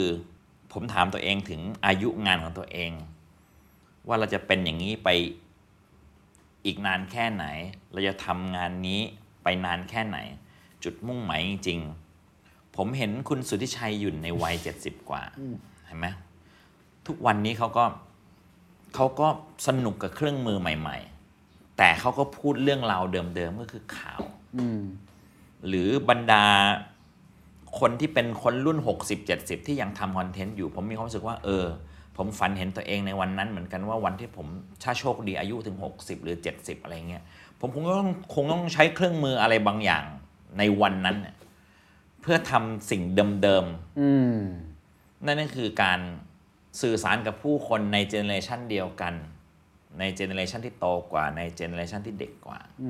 หาจุดร่วมอะไรบางอย่าง เพื่อที่จะหนึ่งทำให้ผู้คนที่โง่เขลาและอ่อนแอ เข้าไปสู่นิสัยนิสัยใจคอของคน และขี้เกียจตอบสนองความขี้เกียจของผู้คน ผมว่า ยังแก่นยังเหมือนเดิม แก่นยังเหมือนเดิมอาชีพใดก็ตามที่แม่งต้องสื่อสารกับมนุษย์น่ะเกี่ยวข้องกับมนุษย์ ผมว่าถ้าเราเข้าใจแก่นของมนุษย์จริงๆอะผมว่าเราจะมองออกว่าเราจะทำอะไร แล้วน้าไม่มีวันเบื่อเลยเหรอครับ กับไอสิ่งที่ทำซ้ำๆซ้ำๆแบบเนี้ย แม้ว่ารูปแบบมันจะเปลี่ยนก็ตามทีแต่มันก็ต้องมีวันที่แบบเฮ้ยกูอยากจะไปพักบ้างวะเฮ้ยกูไม่อยากทำแล้วตื่นมา เอาอีกละไลฟ์แบบเดิมๆอีกแล้วเฮ้ยทำงี้อีกแล้วมันมีมันมีวันแบบนั้นไหมผมรู้สึกว่า เหมือนผมต้องทำอะไรสักอย่าง เหมือนผมถูกฝึกมาว่าต้องทำอะไรสักอย่าง หรือบางทีบางไลฟ์สไตล์ของผมเนี่ย ผมไม่ได้พยายามหาเงิน เพื่อเอาเงินไปซื้ออะไรบางอย่าง ผมมีความรู้สึกว่า ผมอยากทำสิ่งที่มันมีความสุขทันทีเลย แล้วผมก็อยากจะให้ทั้งงานและเรื่องส่วนตัวมันเบรนเป็นเรื่องเดียวกันได้อืมในทุกสิ่งที่ผมสนใจเนี่ยผมหยิบมันมากองรวมกันอืมแล้วก็สร้างจังหวะชีวิตของตัวเองให้มันกลมเกลืนกัน วงธนงชัยนรงค์สิงห์เคยสอนผมว่างานที่ดีคืองานที่เข้ากับจังหวะชีวิตอืมคนที่ชอบอ่านการ์ตูนมาก แม่งจะมีความสุขแค่ไหนวะถ้าสุดท้ายมึงเป็นเจ้าของร้านเช่าการ์ตูนนะอืมอืมอืมผมก็เลย พยายามดีไซน์ชีวิตให้อยู่ในรูปแบบนี้อืมผมมีเรื่องอยากจะพูด มีเรื่องอยากจะพูดกับผู้คนมากมายเลย ไม่รู้จบ ผมมีเรื่องที่อยากจะทำอยากจะเล่น อยากจะเห็น อยากจะกิน อยากจะลองอะแล้วถ้าทั้งหมดมันเป็นงานได้อะอืมก็ไม่มีความจำเป็นต้องแยกเลยอืมแล้วก็มีวันเบื่อด้วย ไม่มีวันเบื่อ เพราะว่า มันก็คือการใช้ชีวิต มันก็คือการใช้ชีวิตอย่างเช่นอะ ถ้าเกิดสมมติว่าพวกเรามีงานที่ชัดเจนอย่างเช่น เราเป็นตากล้องเนี่ยเอะหมดเวลางานกูคงไม่ต้องถ่ายแล้วมั้งอืมอ่า ถ้าเกิดสัมมาอาชีพของคุณมันเป็นเขาเรียกว่าเป็นสกิลหรือเป็นอะไร หรือคุณอาจจะเป็นหมอก็ได้ครับหมอผ่าตัดก็ได้ อ่าว่างกูอยากไปขับรถเล่น โอเค มันอาจจะต้อง partition ระหว่างงานกับไลฟ์สไตล์ถูกไหมฮะแต่เผอิญงานของผมมันกลมกลืนกันได้หมดอืมอืมอืมตอนเนี้ยคุณว่าเรากำลังทำงานอยู่เปล่าวะ เราก็คือการการคุยคุณถามเรื่องผม ผมถามเรื่องคุณ เล่าทุกความสำเร็จ เล่าทุกความผิดพลาดเนี่ยมันเป็นกาลเทศะที่เกิดขึ้นได้อาจนี่อาจจะเป็นวงเหล้าหรือเป็นวงข้าวหรือเป็นอะไรบางอย่างอืมแต่เผอิญมันมีการถ่ายทำแล้วเผยแพร่ไปสู่คนอื่น เนี่ยดีจังเลย ผมมีความรู้สึกว่า เออ อะไรแบบเนี้ยดีจังเลย อืมมันก็คือเป็นส่วนหนึ่งในในการใช้ชีวิตผมพยายามบริหารให้มัน รวมเป็นเรื่องเดียวกัน อืมมันยากไหมครับกว่าจะเกิดแบบนี้ได้ ไอ้จังหวะชีวิตที่มันกลมกลืนระหว่างชีวิตกับงาน คือนี่จากประสบการณ์ส่วนตัวผมโอเค ผมก็ชอบการเขียนนะ ชอบการเล่าเรื่องใช่ไหมอืมแต่ว่าแบบกว่ามันจะมาถึงอะจุดเนี้ยผมโอเคแล้วเริ่มกลมกลืนจังหวะบางอย่างประสบการณ์ได้และอืมเอ่อรายได้เริ่มโอเคขึ้นอืมมันก็เริ่มมี balance ที่ดีขึ้น แล้วก็ไม่ได้รู้สึกเหมือนกันครับ ผมก็รู้สึกเหมือนน้าคือไม่รู้สึกว่าทำงานเรา enjoy กับมัน แต่กว่ามันจะได้มาอย่างเงี้ยมันจะออกแบบยังไง ระหว่างทางก่อนหน้านี้นะ วิธีเอางี้วิธีถามคุณเท่มากอะแต่ผมมีแต่คำตอบกระจอกกระจอกเลยคือ ก็กูไม่ได้อยากไปทำอย่างอื่นนี่หว่าก็กูไม่ได้มีไลฟ์สไตล์อะไรบางอย่างที่กูอยากจะอยากจะไป spend เวลาเพื่อมัน มันก็เลยไม่ได้ถูกแยกว่าอะไรคืองานอะไรคือส่วนตัว อืมบางคนมันมีฮ็อบบี้อะไรบางอย่างที่กูอยากจะทำหลังเลิกงานอืม แล้วเรื่องบางเรื่องที่กูชอบแม่งไม่ก่อให้เกิดรายได้ มันเลยเรียกว่าเป็นงานอดิเรกอืมบางงานเลี้ยงตัว บางงานเลี้ยงใจเผอิญผมอาจจะโชคดีที่ว่างานของผมมันเลี้ยงทั้งตัวเลี้ยงทั้งใจเลยอะอืมอืมและออนไลน์ก็เป็นเครื่องมือที่เปิดโอกาสให้ทำแบบนั้นอืมทุกที่ที่ผมไปเนี่ย ผมสามารถทำให้มันเป็นคอนเทนต์ได้หมดเลย ถ้าผมคิดจะทำนะฮะอืมมันก็เลยแบบเออดีจังเลย ดีจังเลยอืมเอาเข้าจริง ๆ แล้วเนี่ย ในทุกกิจกรรมของมนุษย์เนี่ยมันเชื่อมโยงกันหมดโดย โดยที่เราอาจจะไม่ได้มองมันจริง ๆ อย่างตอนนี้ผมกำลังจะเปิดร้านอาหารให้แม่ที่ตราดแน่นอน ตอนนี้ร้านกำลังร้านกำลังสร้างอยู่เลยครับแต่ผมเปิดเพจก่อนแล้วนะ อัปเดตตั้งแต่เทปูนตอกเสาเข็มอะไรกันอย่างนั้นเลยอะทุกอย่างเป็นคอนเทนต์ได้หมดมันเป็นคอนเทนต์เพราะสิ่งที่เกิดขึ้นก็คือว่า เราต้องการให้ร้านนี้เป็นมากกว่าร้านอาหารน่ะอืม เราต้องการสร้าง community ของคนในจังหวัดตราดอืมนั่นแปลว่าผู้คนจะต้องรู้จักร้านนี้ตั้งแต่ day one ที่มันสร้างเลยอืมผู้คนได้เห็นแล้วโอ้โหเฮียจากพื้นดินแดงๆเลยเว้ยตอนนี้มันเป็นเสาแล้วเว้ยไอ้เฮียตอนนี้มันเป็นร้านแล้วเว้ยอืมแล้วในสุดอ๋อทุกคนก็มาเขาเรียกว่ามันต้องต้องฮิตตั้งแต่ยังไม่เปิดเลยอะอืมเห็นไหมอืมผผมเริ่มแยกไม่ออกแล้วว่าตกลงนี่คือร้านอาหารหรือคอนเทนต์ออนไลน์วะเพื่อเพื่อทำไมทำมาไอเพจโปรโมทร้านอาหารเนี่ยเพื่อจะมีลูกค้ามาลงด้วยนะเนี่ย เปิดร้านอาหารแต่มีลูกค้ามาลงก่อนเออมันลงในเพจที่เป็นเพจโปรโมทร้านอาหาร ซึ่งมันก็ไม่ใช่เพจโปรโมทร้านอาหารง่อยๆมันจะมีภาพแม่ แม่เป็นคนเก่งการก่อสร้างมาก ก็จะเป็นป้ายืนชี้เสาเข็มอ่าวัดลูกดิ่งอะไรนั่นเนี่ยอาจจะกลายเป็นคอนเทนต์เป็นป้าก่อสร้างอะไรนึกออกไหมฮะมันแยกไม่ออกแล้วอะไรก็มันก็สามารถเป็นเป็นงานไปได้หมด อืมอืมอืมแล้วผมก็ชอบอะไรแบบนี้จังอืม ผมว่านี่คือแนวทางของผู้คนในสมัยนี้เหรอฮะในการมีชีวิต เราจะได้เลิก partition นะทีว่านี่คืองานนี่คือส่วนตัว ผมว่าบางทีเป้าหมายในชีวิต เราอยู่ในโลกทุนนิยมที่เราเชื่อว่าพอมีเงินเยอะๆก่อนแล้วก็เดี๋ยวค่อยเอาเงินไปทำในสิ่งที่ฝัน มันจะดีกว่าไหมถ้ามัน สิ่งที่เราทำแล้วเลี้ยงตัวแล้วมันเลี้ยงใจไปด้วย ถ้าหาเจอนะฮะอืมอืมแต่ผมไม่ได้บอกว่าอาชีพที่มันมีการ partition ชัดเจนมันไม่ดีนะอืมเขาอาจจะมีความสุขแบบนั้น บางคนอาจจะเกิดมาเพื่อเป็นแบบนั้นอืมสุดท้ายท้ายสุด ผมจะอธิบายประเด็นนี้ในแบบนี้ครับเคนเออเราจะต้องเข้าใจตัวตนของเราให้ได้มากที่สุดเสียก่อน บางทีด้วยอวัยวะที่เรามีเนี่ยมันถูกฝึกในการให้มองออกไปข้างนอกนะอืมทางเดียวที่เราจะเห็นตัวเองในรูปธรรมคือการมองกระจกอืมเราไม่มีโอกาสอะไรที่เราจะได้เห็นตัวเอง หรือฟังความคิดของตัวเอง ผมผมชอบในการได้สัมภาษณ์ยาวๆ เพราะว่าสิ่งที่ผมพูดเนี่ย ผมได้ยินมันด้วยอืมอืมอืมหรือบางคำถามดีๆของคุณเนี่ยทำให้ผมได้ตอบ แล้วผมก็ได้ฟังมันกลับไปที่ว่าอ๋อเออว่ะอืม เหมือนได้ reflect ตัวเองด้วย reflect แบบตัวเองกูคิดแบบนี้ว่ะอืมอืมเนี่ย ผมจะกลับไปดูพอดแคสต์นี้ แล้วก็เออว่ะ ผมอ่านหนังสือทุกเล่มที่ผมให้สัมภาษณ์เพื่อจะได้ reflect ตัวเองอืมแล้วก็เข้าใจตัวเองให้มากขึ้น เราอะสิ่งที่เราทำในแต่ละวันคือเราเสือกเรื่องชาวบ้าน เราเปิดไอจีเราดูคนอื่นเราดูเฟซบุ๊กเราดูคนอื่น เราดูเนี่ยเราดูคนอื่นทั้งนั้น เราใช้เวลาในการดูคนอื่นทั้งวันทุก วันน่ะแต่ว่าดูตัวเองน้อยมาก คุยกับตัวเองน้อยมาก น้อยมาก ลองดูลองดูนะฮะ ลองดูไอการคุยกับตัวเองก็ก็อย่าไปแบบ เอ๊ะ วันนี้ฉันยังไงบ้างนะ อะไรก็อย่าไปโมโดล็อกอะไรขนาดนั้นน่ะอะไรแบบนั้แล้วนนะคุยกับตัวเองยังไงอะทบทวนตัวเองยังไง ถ้าเกิดแบบเป็นวิธีการที่เขาทำกันก็อะประจำปีใหม่เขาจะมาทบทวนกันนู่นนี่รีวิวปีประจำปี แต่ละวันก็นั่งคิดกันวันนี้ทำอะไรไปนู่นนี่นั่น ของน้ามีมีอะไรแบบนั้นไหมครับ จังหวะในการคุยกับตัวเองของผมเนี่ยผม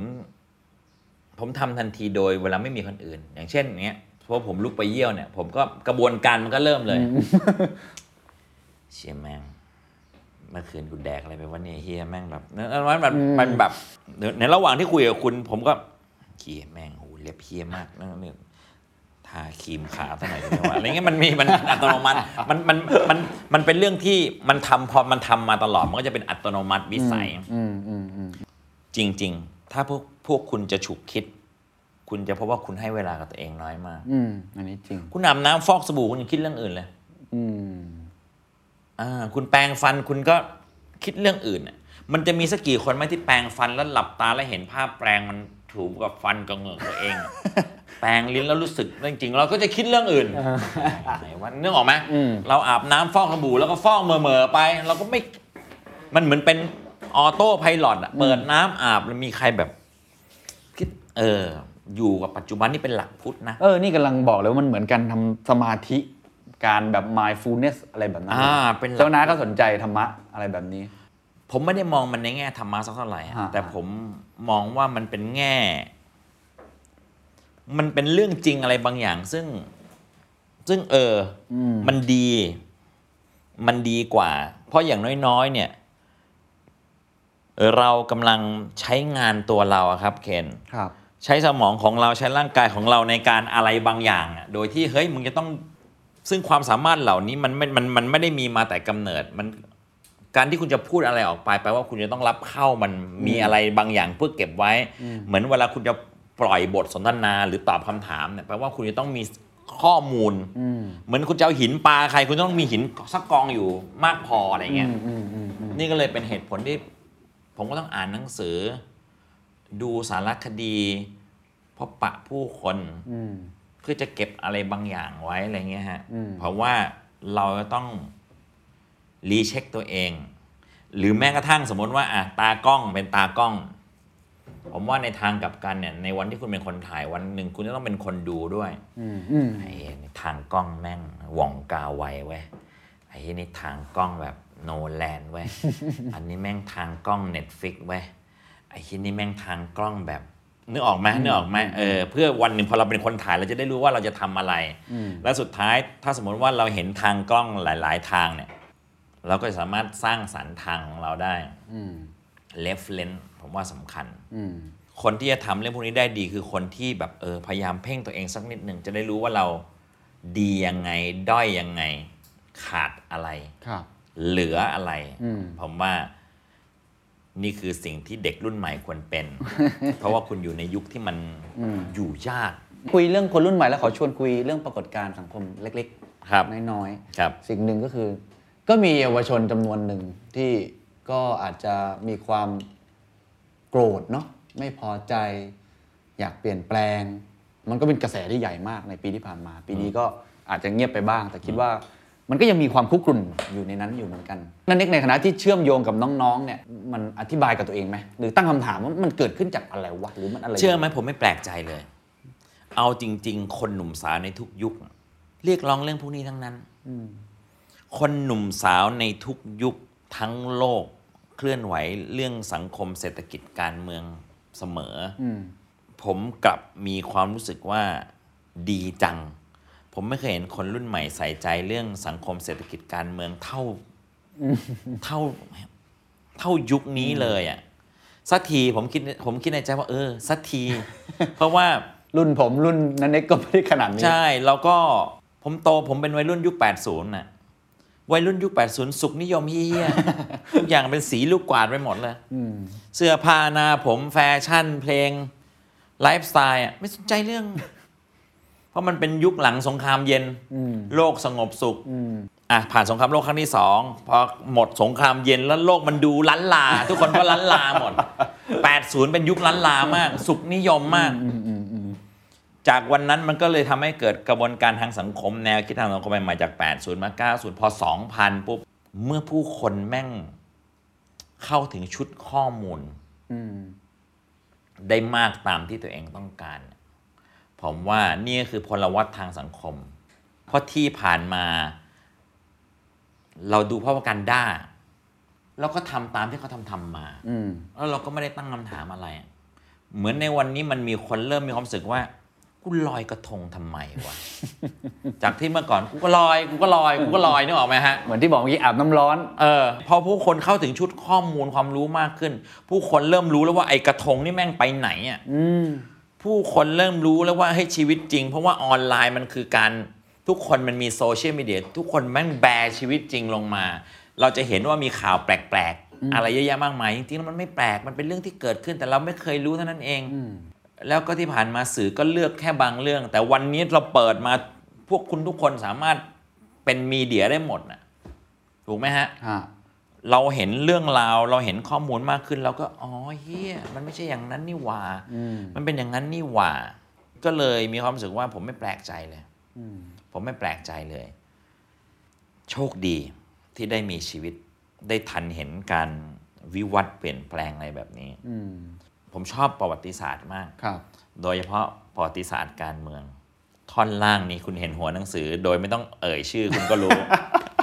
โอเค อ่า คุณเห็นแต่ละเล่มนะคุณก็รู้ว่า อ่า เห็นไหม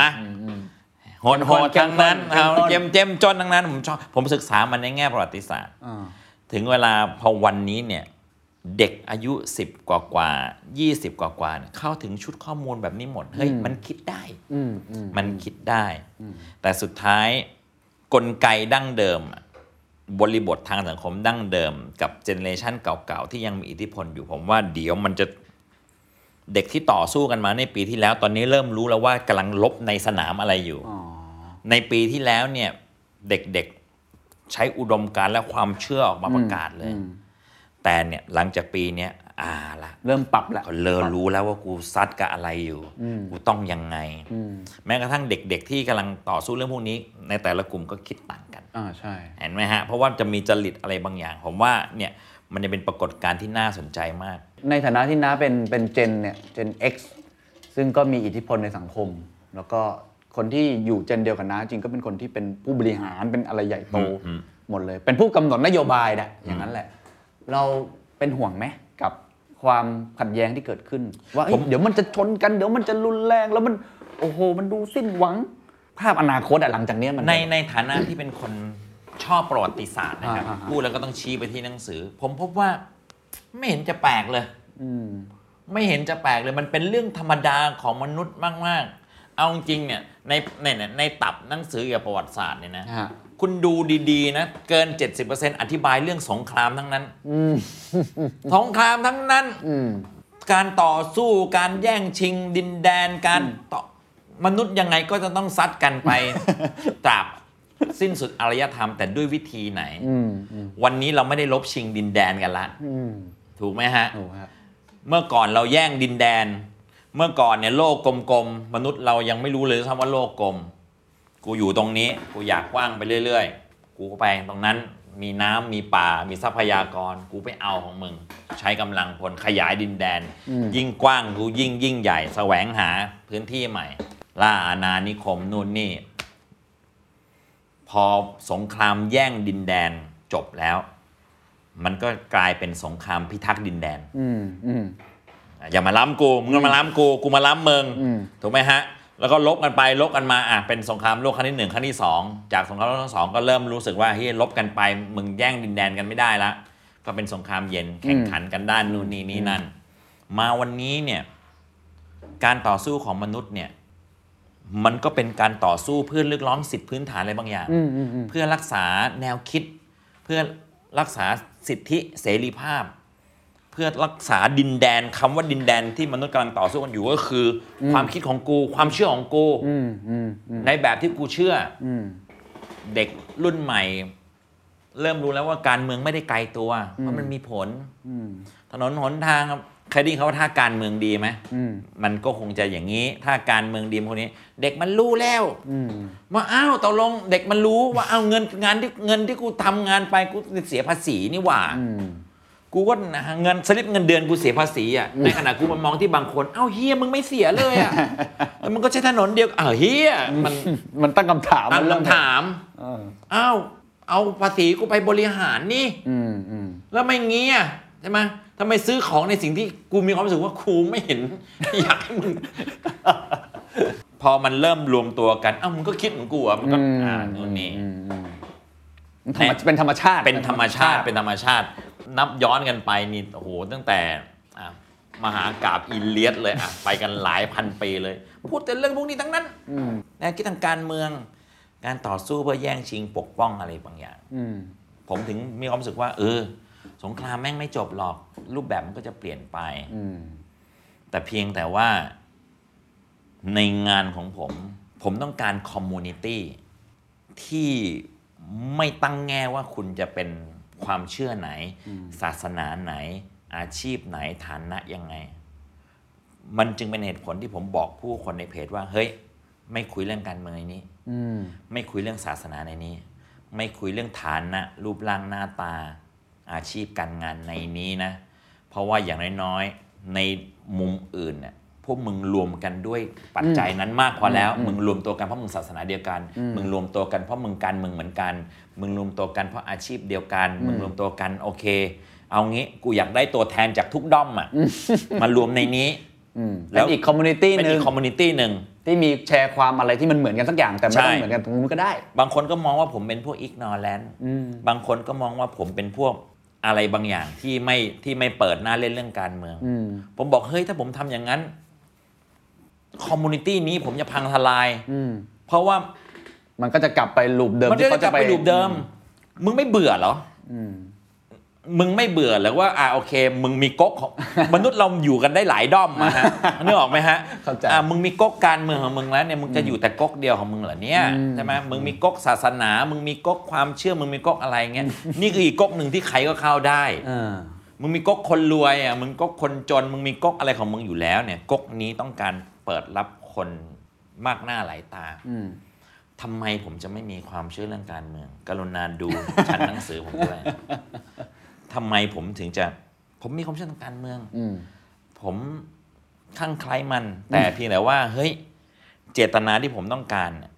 ผมต้องการรวมผู้คนโดยไม่ยึดโยงกับเรื่องพวกอืนี้มเข้าใจครับ ผมไม่เคยพูดไม่ใช่แค่เรื่องการเมืองผมไม่เคยพูดเรื่องความรวยจนความเหลื่อมล้ำอะไร เพื่อให้ผู้คนในเพจของผมอืมรู้สึกว่ามันคือความเหลื่อมล้ำอืมอืมผมไม่เคยแสดงออกมุมไหนที่เกิดจากการแบ่งแยกอืมอืมเพราะว่าเขามีแก๊งของเขาอยู่แล้ว มีโก้มีแก๊งเขาเขาออยู่ยู่แล้วแล้ว อันนี้มันมาอีกอันหนึ่งแต่ว่าความเชื่อส่วนตัวนะก็มีมี แต่แค่เราไม่ได้มีบทบาทที่คิดว่าอยู่ในเพจนี้จะมาแสดงออกอะไรอย่างนั้นคิดว่ามันคนแยกกันฮะ และสุดท้ายจริง ๆ เรื่องการเมือง เราจะรู้ไม่จริงเสมออเราจะรู้ไม่จริงเสมอ มันจะมีเรื่องให้แบบ เฮ้ยเชี่ยจริงเหรอวะ มันจะมีเรื่องคาดไม่ถึงเสมอ เพราะฉะนั้น อย่าแสดงออกในเรื่องที่เราไม่ได้รู้จริงอืมอืมอืมๆเพราะว่า มันจะน่าอายอืมมันจะน่าอายครับโดยเฉพาะคนที่เป็นสื่ออืม ถ้าเกิดในระดับผู้คนทั่วไปที่คุณไม่ได้เป็นสื่อนะฮะคุณแสดงออกไปตามความเข้าใจของคุณได้เลยอืมเพราะว่าการแสดงออกของคุณนั้นมันไม่ได้มีผลต่อใครอืมอืมอืมอย่างน้อยมันคือการแสดงความเชื่อ แต่ผมเป็นสื่อ การแสดงออกของผมมันมีความรับผิดชอบ แล้วผมก็ได้แต่บอกตัวเองว่าเฮียเรื่องนี้กู ก็กูรู้ไม่จริงอืมอืมกูพยายามศึกษามาทั้งชีวิตแล้วกูพบว่าเฮียหังอึ่งมาก จริงจากหนังสือผมอ่านแล้วผมพบว่าถามตัวเองเนี่ยมึงมีความรู้เรื่องการเมืองแค่ไหนส้นตีนหังอึ่งมากที่ศึกษามาตั้งแต่สองสี่เจ็ดห้าเนี่ยกูอ่านทุกอย่าง เท่าที่กูพยายามอ่านได้เดี๋ยวนะนี่เดี๋ยวมันมี หรืออย่างเงี้ย สมมติว่าผมมีฮะนี่เป็น อุ้ยอันนี้อะไรฮะหนังสืองานศพของอืมพญาพหลพรพยาหาเสนาอุ้ยแล้วน้าได้มาได้ไงได้เนี่ยมา นี่มาทายาทเจ้าคุณพหลเขาเซ็นมาให้ผมโอ้โหนี่เห็นนี่หายากมากหายากมาก นี่เป็นเอกสารทางประวัติศาสตร์อะไรเงี้ยอืมอืมอืมอืมอืมอืมผมผมยังรู้สึกว่าตัวเองรู้ไม่จริงเลยคุณเชื่อไหมนี่คุณดูเล่มนี้ โอ้โอ้โหเล่มนี้ สุดยอด ผมยังรู้สึกว่าไอ้เฮียแม่งกูยังรู้ไม่จริงเลย แล้วนับภาษาอะไรกับคนที่อ่านเอาแต่ในเน็ตโอ้อะนี่นะอ่านลึกลึกลึกเออนี่นับสุดยอด นับภาษาอะไรกับคนที่อ่านแต่ในเน็ตน่ะอืมซึ่งเขียนด้วย bias ฮะเขียนด้วยความเชื่อเอ็นเอียงไปในฝั่งใดฝั่งหนึ่งอืมผมมีความรู้สึกว่า เรื่องนี้เป็นเรื่องที่มัน ใหญ่โตซับซ้อนและมองได้หลายมิติมากซะจนแบบว่าใครก็ตามกล้าพูดเรื่องพวกนี้ต้องแน่จริงอืมอืมต้องรู้ลึกจริง ผมมีความรู้สึกว่ากูกระจอกมากจะนะทำหน้าที่ศึกษาเฝ้าสังเกตการณ์มากกว่าสังเกตที่จะแบบการณ์มาคอมเมนต์อะไรจริงจัง ถูกต้องฮะ ถูกต้องอ่าสุดท้ายแล้วกันนะครับครับ คุยกันมาหลายเรื่องมาก ผมว่าอาจจะฝากถึงคนทำงานคนรุ่นใหม่แล้วกัน เพราะวันนี้มันเป็นพอดแคสต์เกี่ยวกับเรื่องการทำงานเนาะครับ แล้วผมเชื่อว่า ปัจจุบันคนก็มีความทุกข์ในแบบของเขาอะอืมเออ ไม่ว่าจะเนี่ยที่เราพูดกันมาทั้งหมดนะบริหารจัดการเวลาบริหารธุรกิจ ไหนจะโควิดอีกโอ้เครียดจังเลย แล้วก็มองสถานการณ์บ้านเมืองออกไป ก็อาจจะมีความไม่สบายใจอะไรอยู่บ้างอะไรเงี้ยครับ ส่วนตัวน้าเองเนี่ยวิธีการในการดำเนินชีวิต ความสุขความทุกข์ให้ตัวเองยังยังใช้ชีวิตแบบมีความสุขอะมีมีวิธีการยังไงมั้างผู้คนเนี่ย อยู่ในชีวิตตัวเองซะจนไม่ได้มีโอกาสถอยออกมาดูภาพใหญ่ ๆ จริง ๆ ที่เราเป็นอะเราออนดิวตี้ซะจนจริง ๆ แล้วเราไม่ได้มีโอกาสมอง มันเหมือน ถ้าคุณอยากเห็นโลกทั้งใบอะคุณอาจจะต้องไปอยู่นอกโลกอะเข้าใจความหมายไหมฮะคุณจึงได้เห็นโลกทั้งใบจริงๆอะเพราะเราอยู่ในโลกเนี่ย เราก็จะอยู่ในห้องที่อยู่ในตึกที่อยู่ในโครงการหมู่บ้าน ที่อยู่ในเขตหนึ่งของอำเภอหนึ่งตำบลหนึ่งจังหวัดหนึ่งเท่านั้นเองอะไรเงี้ยเพราะว่าบางทีเรา เรามีความทุกข์เราหมกมุ่นเรายึดติด เรากัดกุ้มกับสิ่งที่มันมันอยู่ตรงหน้าโดยที่เราลืมไปว่าเฮ้ยหนึ่งชั่วชีวิตของมึงอะชั่วชีวิตของเราทุกคนน่ะตั้งคำถามกันแบบนี้เลยดีกว่าคิดว่าชั่วชีวิตของเราจะเป็นยังไงในภาพรวมจริงๆอะ วันนี้คุณ 30 เท่าไหร่ฮะสามสิบห้าสามสิบห้าวันนี้ผมห้าสิบสองเวลาเราถอยหลังไปมองภาพใหญ่ ๆ ในชีวิต เราจะพบว่า เออ ไอปัญหาที่เรากุ้มใจมันจะดูเล็กลงทันทีเออเราอะ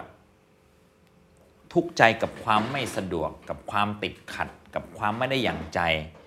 กับหนี้สิน กับเจ้านายกับรุ่นน้องกับเพื่อนกับอะไรซะจนบางที ถ้าเกิดสมมติว่าเราลอง ซูมเอาออกมาดูแบบเฮ้ยนั่นคือหนึ่งในเรื่องราวที่มันจะอยู่ในชั่วชีวิตของมึงอะอืมตอนเด็กๆผมเคยจำความรู้สึกได้ ผมทำการบ้านไม่ทันผมอยากฆ่าตัวตายมากผมเครียดมากถือคัตเตอร์นี่ในมืออะไรเนี่ยการบ้านปิดเทอมอะการบ้านปิดเทอมไอ้เหี้ยกับแม่ทำคืนสุดท้ายก่อนเปิดเทอมอะต้องมีคนเป็น ต้องมีคนเป็น ปันก็โอ้โหเหี้ยแม่งแล้วอื้อหือเหี้ยนี่ตีสองแล้วเหี้ยแม่งไม่มีทางเฮ้ยอย่างนั้น ตื่นมาการบ้านไม่เสร็จโอ้โหใจตุ้มตุ้มๆต่อมต่อมๆนั่งมือเย็นไปโรงเรียนนะเฮ้ยโดนกูด่าแน่มึงโดนตีแน่เลยไปเหี้ยจริงเหรอวะชีวิตหนึ่งก็เคยอุ้มเรื่องนี้จริงเหรอวะโดยดูที่ภาวะเราตอนนั้นน่ะอืมด้วยที่เราแบบว่าจดจ่อกับอะไรบางอย่างกับความไม่สะดวกความโกรธตัวเองความอะไรจนแบบพอผ่านเรื่องนั้นมาเชี่ยตลกจังเลยเชี่ยกูแม่งนึกออกไหมฮะ ทุกความหัวเราะทุกความร้องไห้ของเราผมมีความรู้สึกว่าผมอยากจะชักชวนผู้คนแบบว่าเฮ้ยถอยหลังมาดูจริง ๆ แล้ว นี่คือเรื่องราวที่มันจะเป็นหนึ่งในชั่วชีวิตของมึงอะอืมเขาเรียกว่า เปลี่ยนมุมมอง มุมมองเปลี่ยน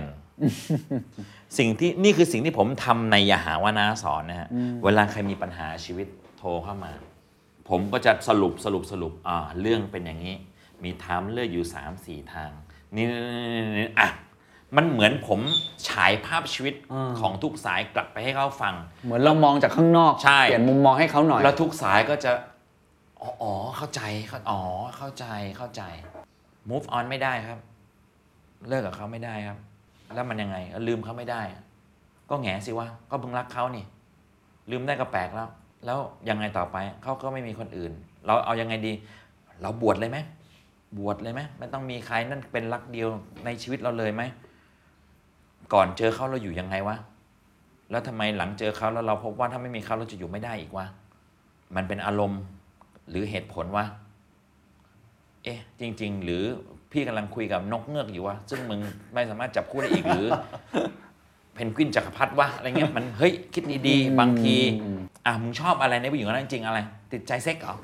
เอาจริง เอาจริง ๆ มึงคิดว่ามึงคนนี้มึงหาไม่ได้เพราะอะไรเหรอนี่คือวันนี้เดอะมิลเลียนเลยเหรออืม จริงขนาดนั้นเลยเหรอะคิดดีๆ มึงอยู่ในอารมณ์ไหน มึงพ่ายแพ้เหรอวะหรือว่ามึงเป็นมันเป็นฮอร์โมนของสัตว์เพศผู้ ที่มันอยู่ในดินเอมึงเสียคู่ไปแล้วมึงเป็นกลไกในการ เนี่ยพอพยายามชี้ภาพให้มันกว้างขึ้นขึ้น คนเออว่ะเออจริงว่ะนี่เราไม่ได้คำตอบเขาเลยนะเออไม่ได้ให้คำตอบเลยเหมือนมึงเอาไปคิดใหม่อืมอืมเพราะว่าแต่ละคนเวลารับมือกับปัญหาก็จะมีข้อมูลเท่าที่ตัวเองมีอะอืมอืมอืมแต่พอเปิดเรื่อง นกกระเรียนนกเงือกหรือเพนกวินจักรพรรดิที่มันจับคู่แล้วมันคู่เดียวคนเนี้ยเนี่ยเออ คนไม่ได้มุมมองว่าเออ กูแม่งกูแม่งมีความสามารถในการจับคู่ใหม่ได้นี่หว่าอะไรบางอย่าง อะไรอนี่ย่างคือเงี้ยสิ่งที่น้าทำกับในรายการครับ แล้วก็กำลังแล้วก็ทำกับแล้วก็กำลังจะบอกกับผู้คนว่าบางนี่คือเขาเรียกว่าการถอยลองไปดูภาพใหญ่อืมคำตอบมีเสมอ เราแค่ไม่มีข้อมูล มันเหมือนกุญแจทุกดอกมันมีลูกมันมีในหนึ่งพวงไงมันมีแม่กุญแจอยู่ฮะมันมีหนึ่งพวง ที่มีกุญแจประมันห้าสิบดอกอืมมันมีดอกที่ใช่อยู่ดอกหนึงแหละ การเสียบเข้าไปแล้วไม่ใช่แปลว่าโอเคหนึ่งมึงอาจจะพลาดหนึ่งครั้ง แต่ข้อดีก็คือว่าตัดความไม่ใช่ออกไป เหลือ 49 เทคไว้ มึงอาจจะเจอในเทคที่ 5 ก็ได้ หรือมึงอาจจะเจอในก็ได้แต่อย่างแน่ ๆ มันมีคำตอบอยู่แล้วนะอืมผมก็เลย อยากจะบอกผู้คนว่าคุณมีหนึ่งชั่วชีวิตเท่านั้นเอง ที่คุณจะทำอะไรกับมันก็ได้ ขึ้นอยู่กับคุณเลยจริง ๆ ผมยืนยันว่าชีวิตเป็นเรื่องที่เรากำหนดได้จริงกำหนดได้จริง ถ้าเกิดมีความรู้สึกว่าเนี่ยไอ้เหี้ยไม่ใช่แล้วกูจะไม่มานั่งถ่ายกล้องเพื่อให้ปวดเยี่ยวไอ้เหี้ยนี่ไม่ใช่งานที่กูอยากทำโอเคพี่เคนผมพอละได้นะ ได้นะ หรืออะไรก็ตามเราอืม จริง ๆ เราทำอย่างนั้นได้จริง ๆ แต่เราจะเออเฮียเราทำอย่างนั้นแม่งผ่อนรถยังไงวะอืมแล้วก็เฮียผ่อนมือถือกูยังไงวะอืม แล้วก็ค่าชาวบ้านกูยังไงแล้วมันอันเนี้ยจริง ๆ แล้วเราก็จะ อืม เพราะฉะนั้น ผมก็แค่อยากชักชวนให้มนุษย์ผมใช้คำว่ามนุษย์แล้วกันนะครับ ได้เข้าใจถึงถึงคุณค่าของชั่วชีวิตจริงๆอะแล้วคุณจะพบว่าไอ้ปัญหาความไม่สะดวกเล็กๆน้อยๆเนี่ยเป็นเรื่องเฮงซวยมาก เป็นเรื่องเฮงซวยมาก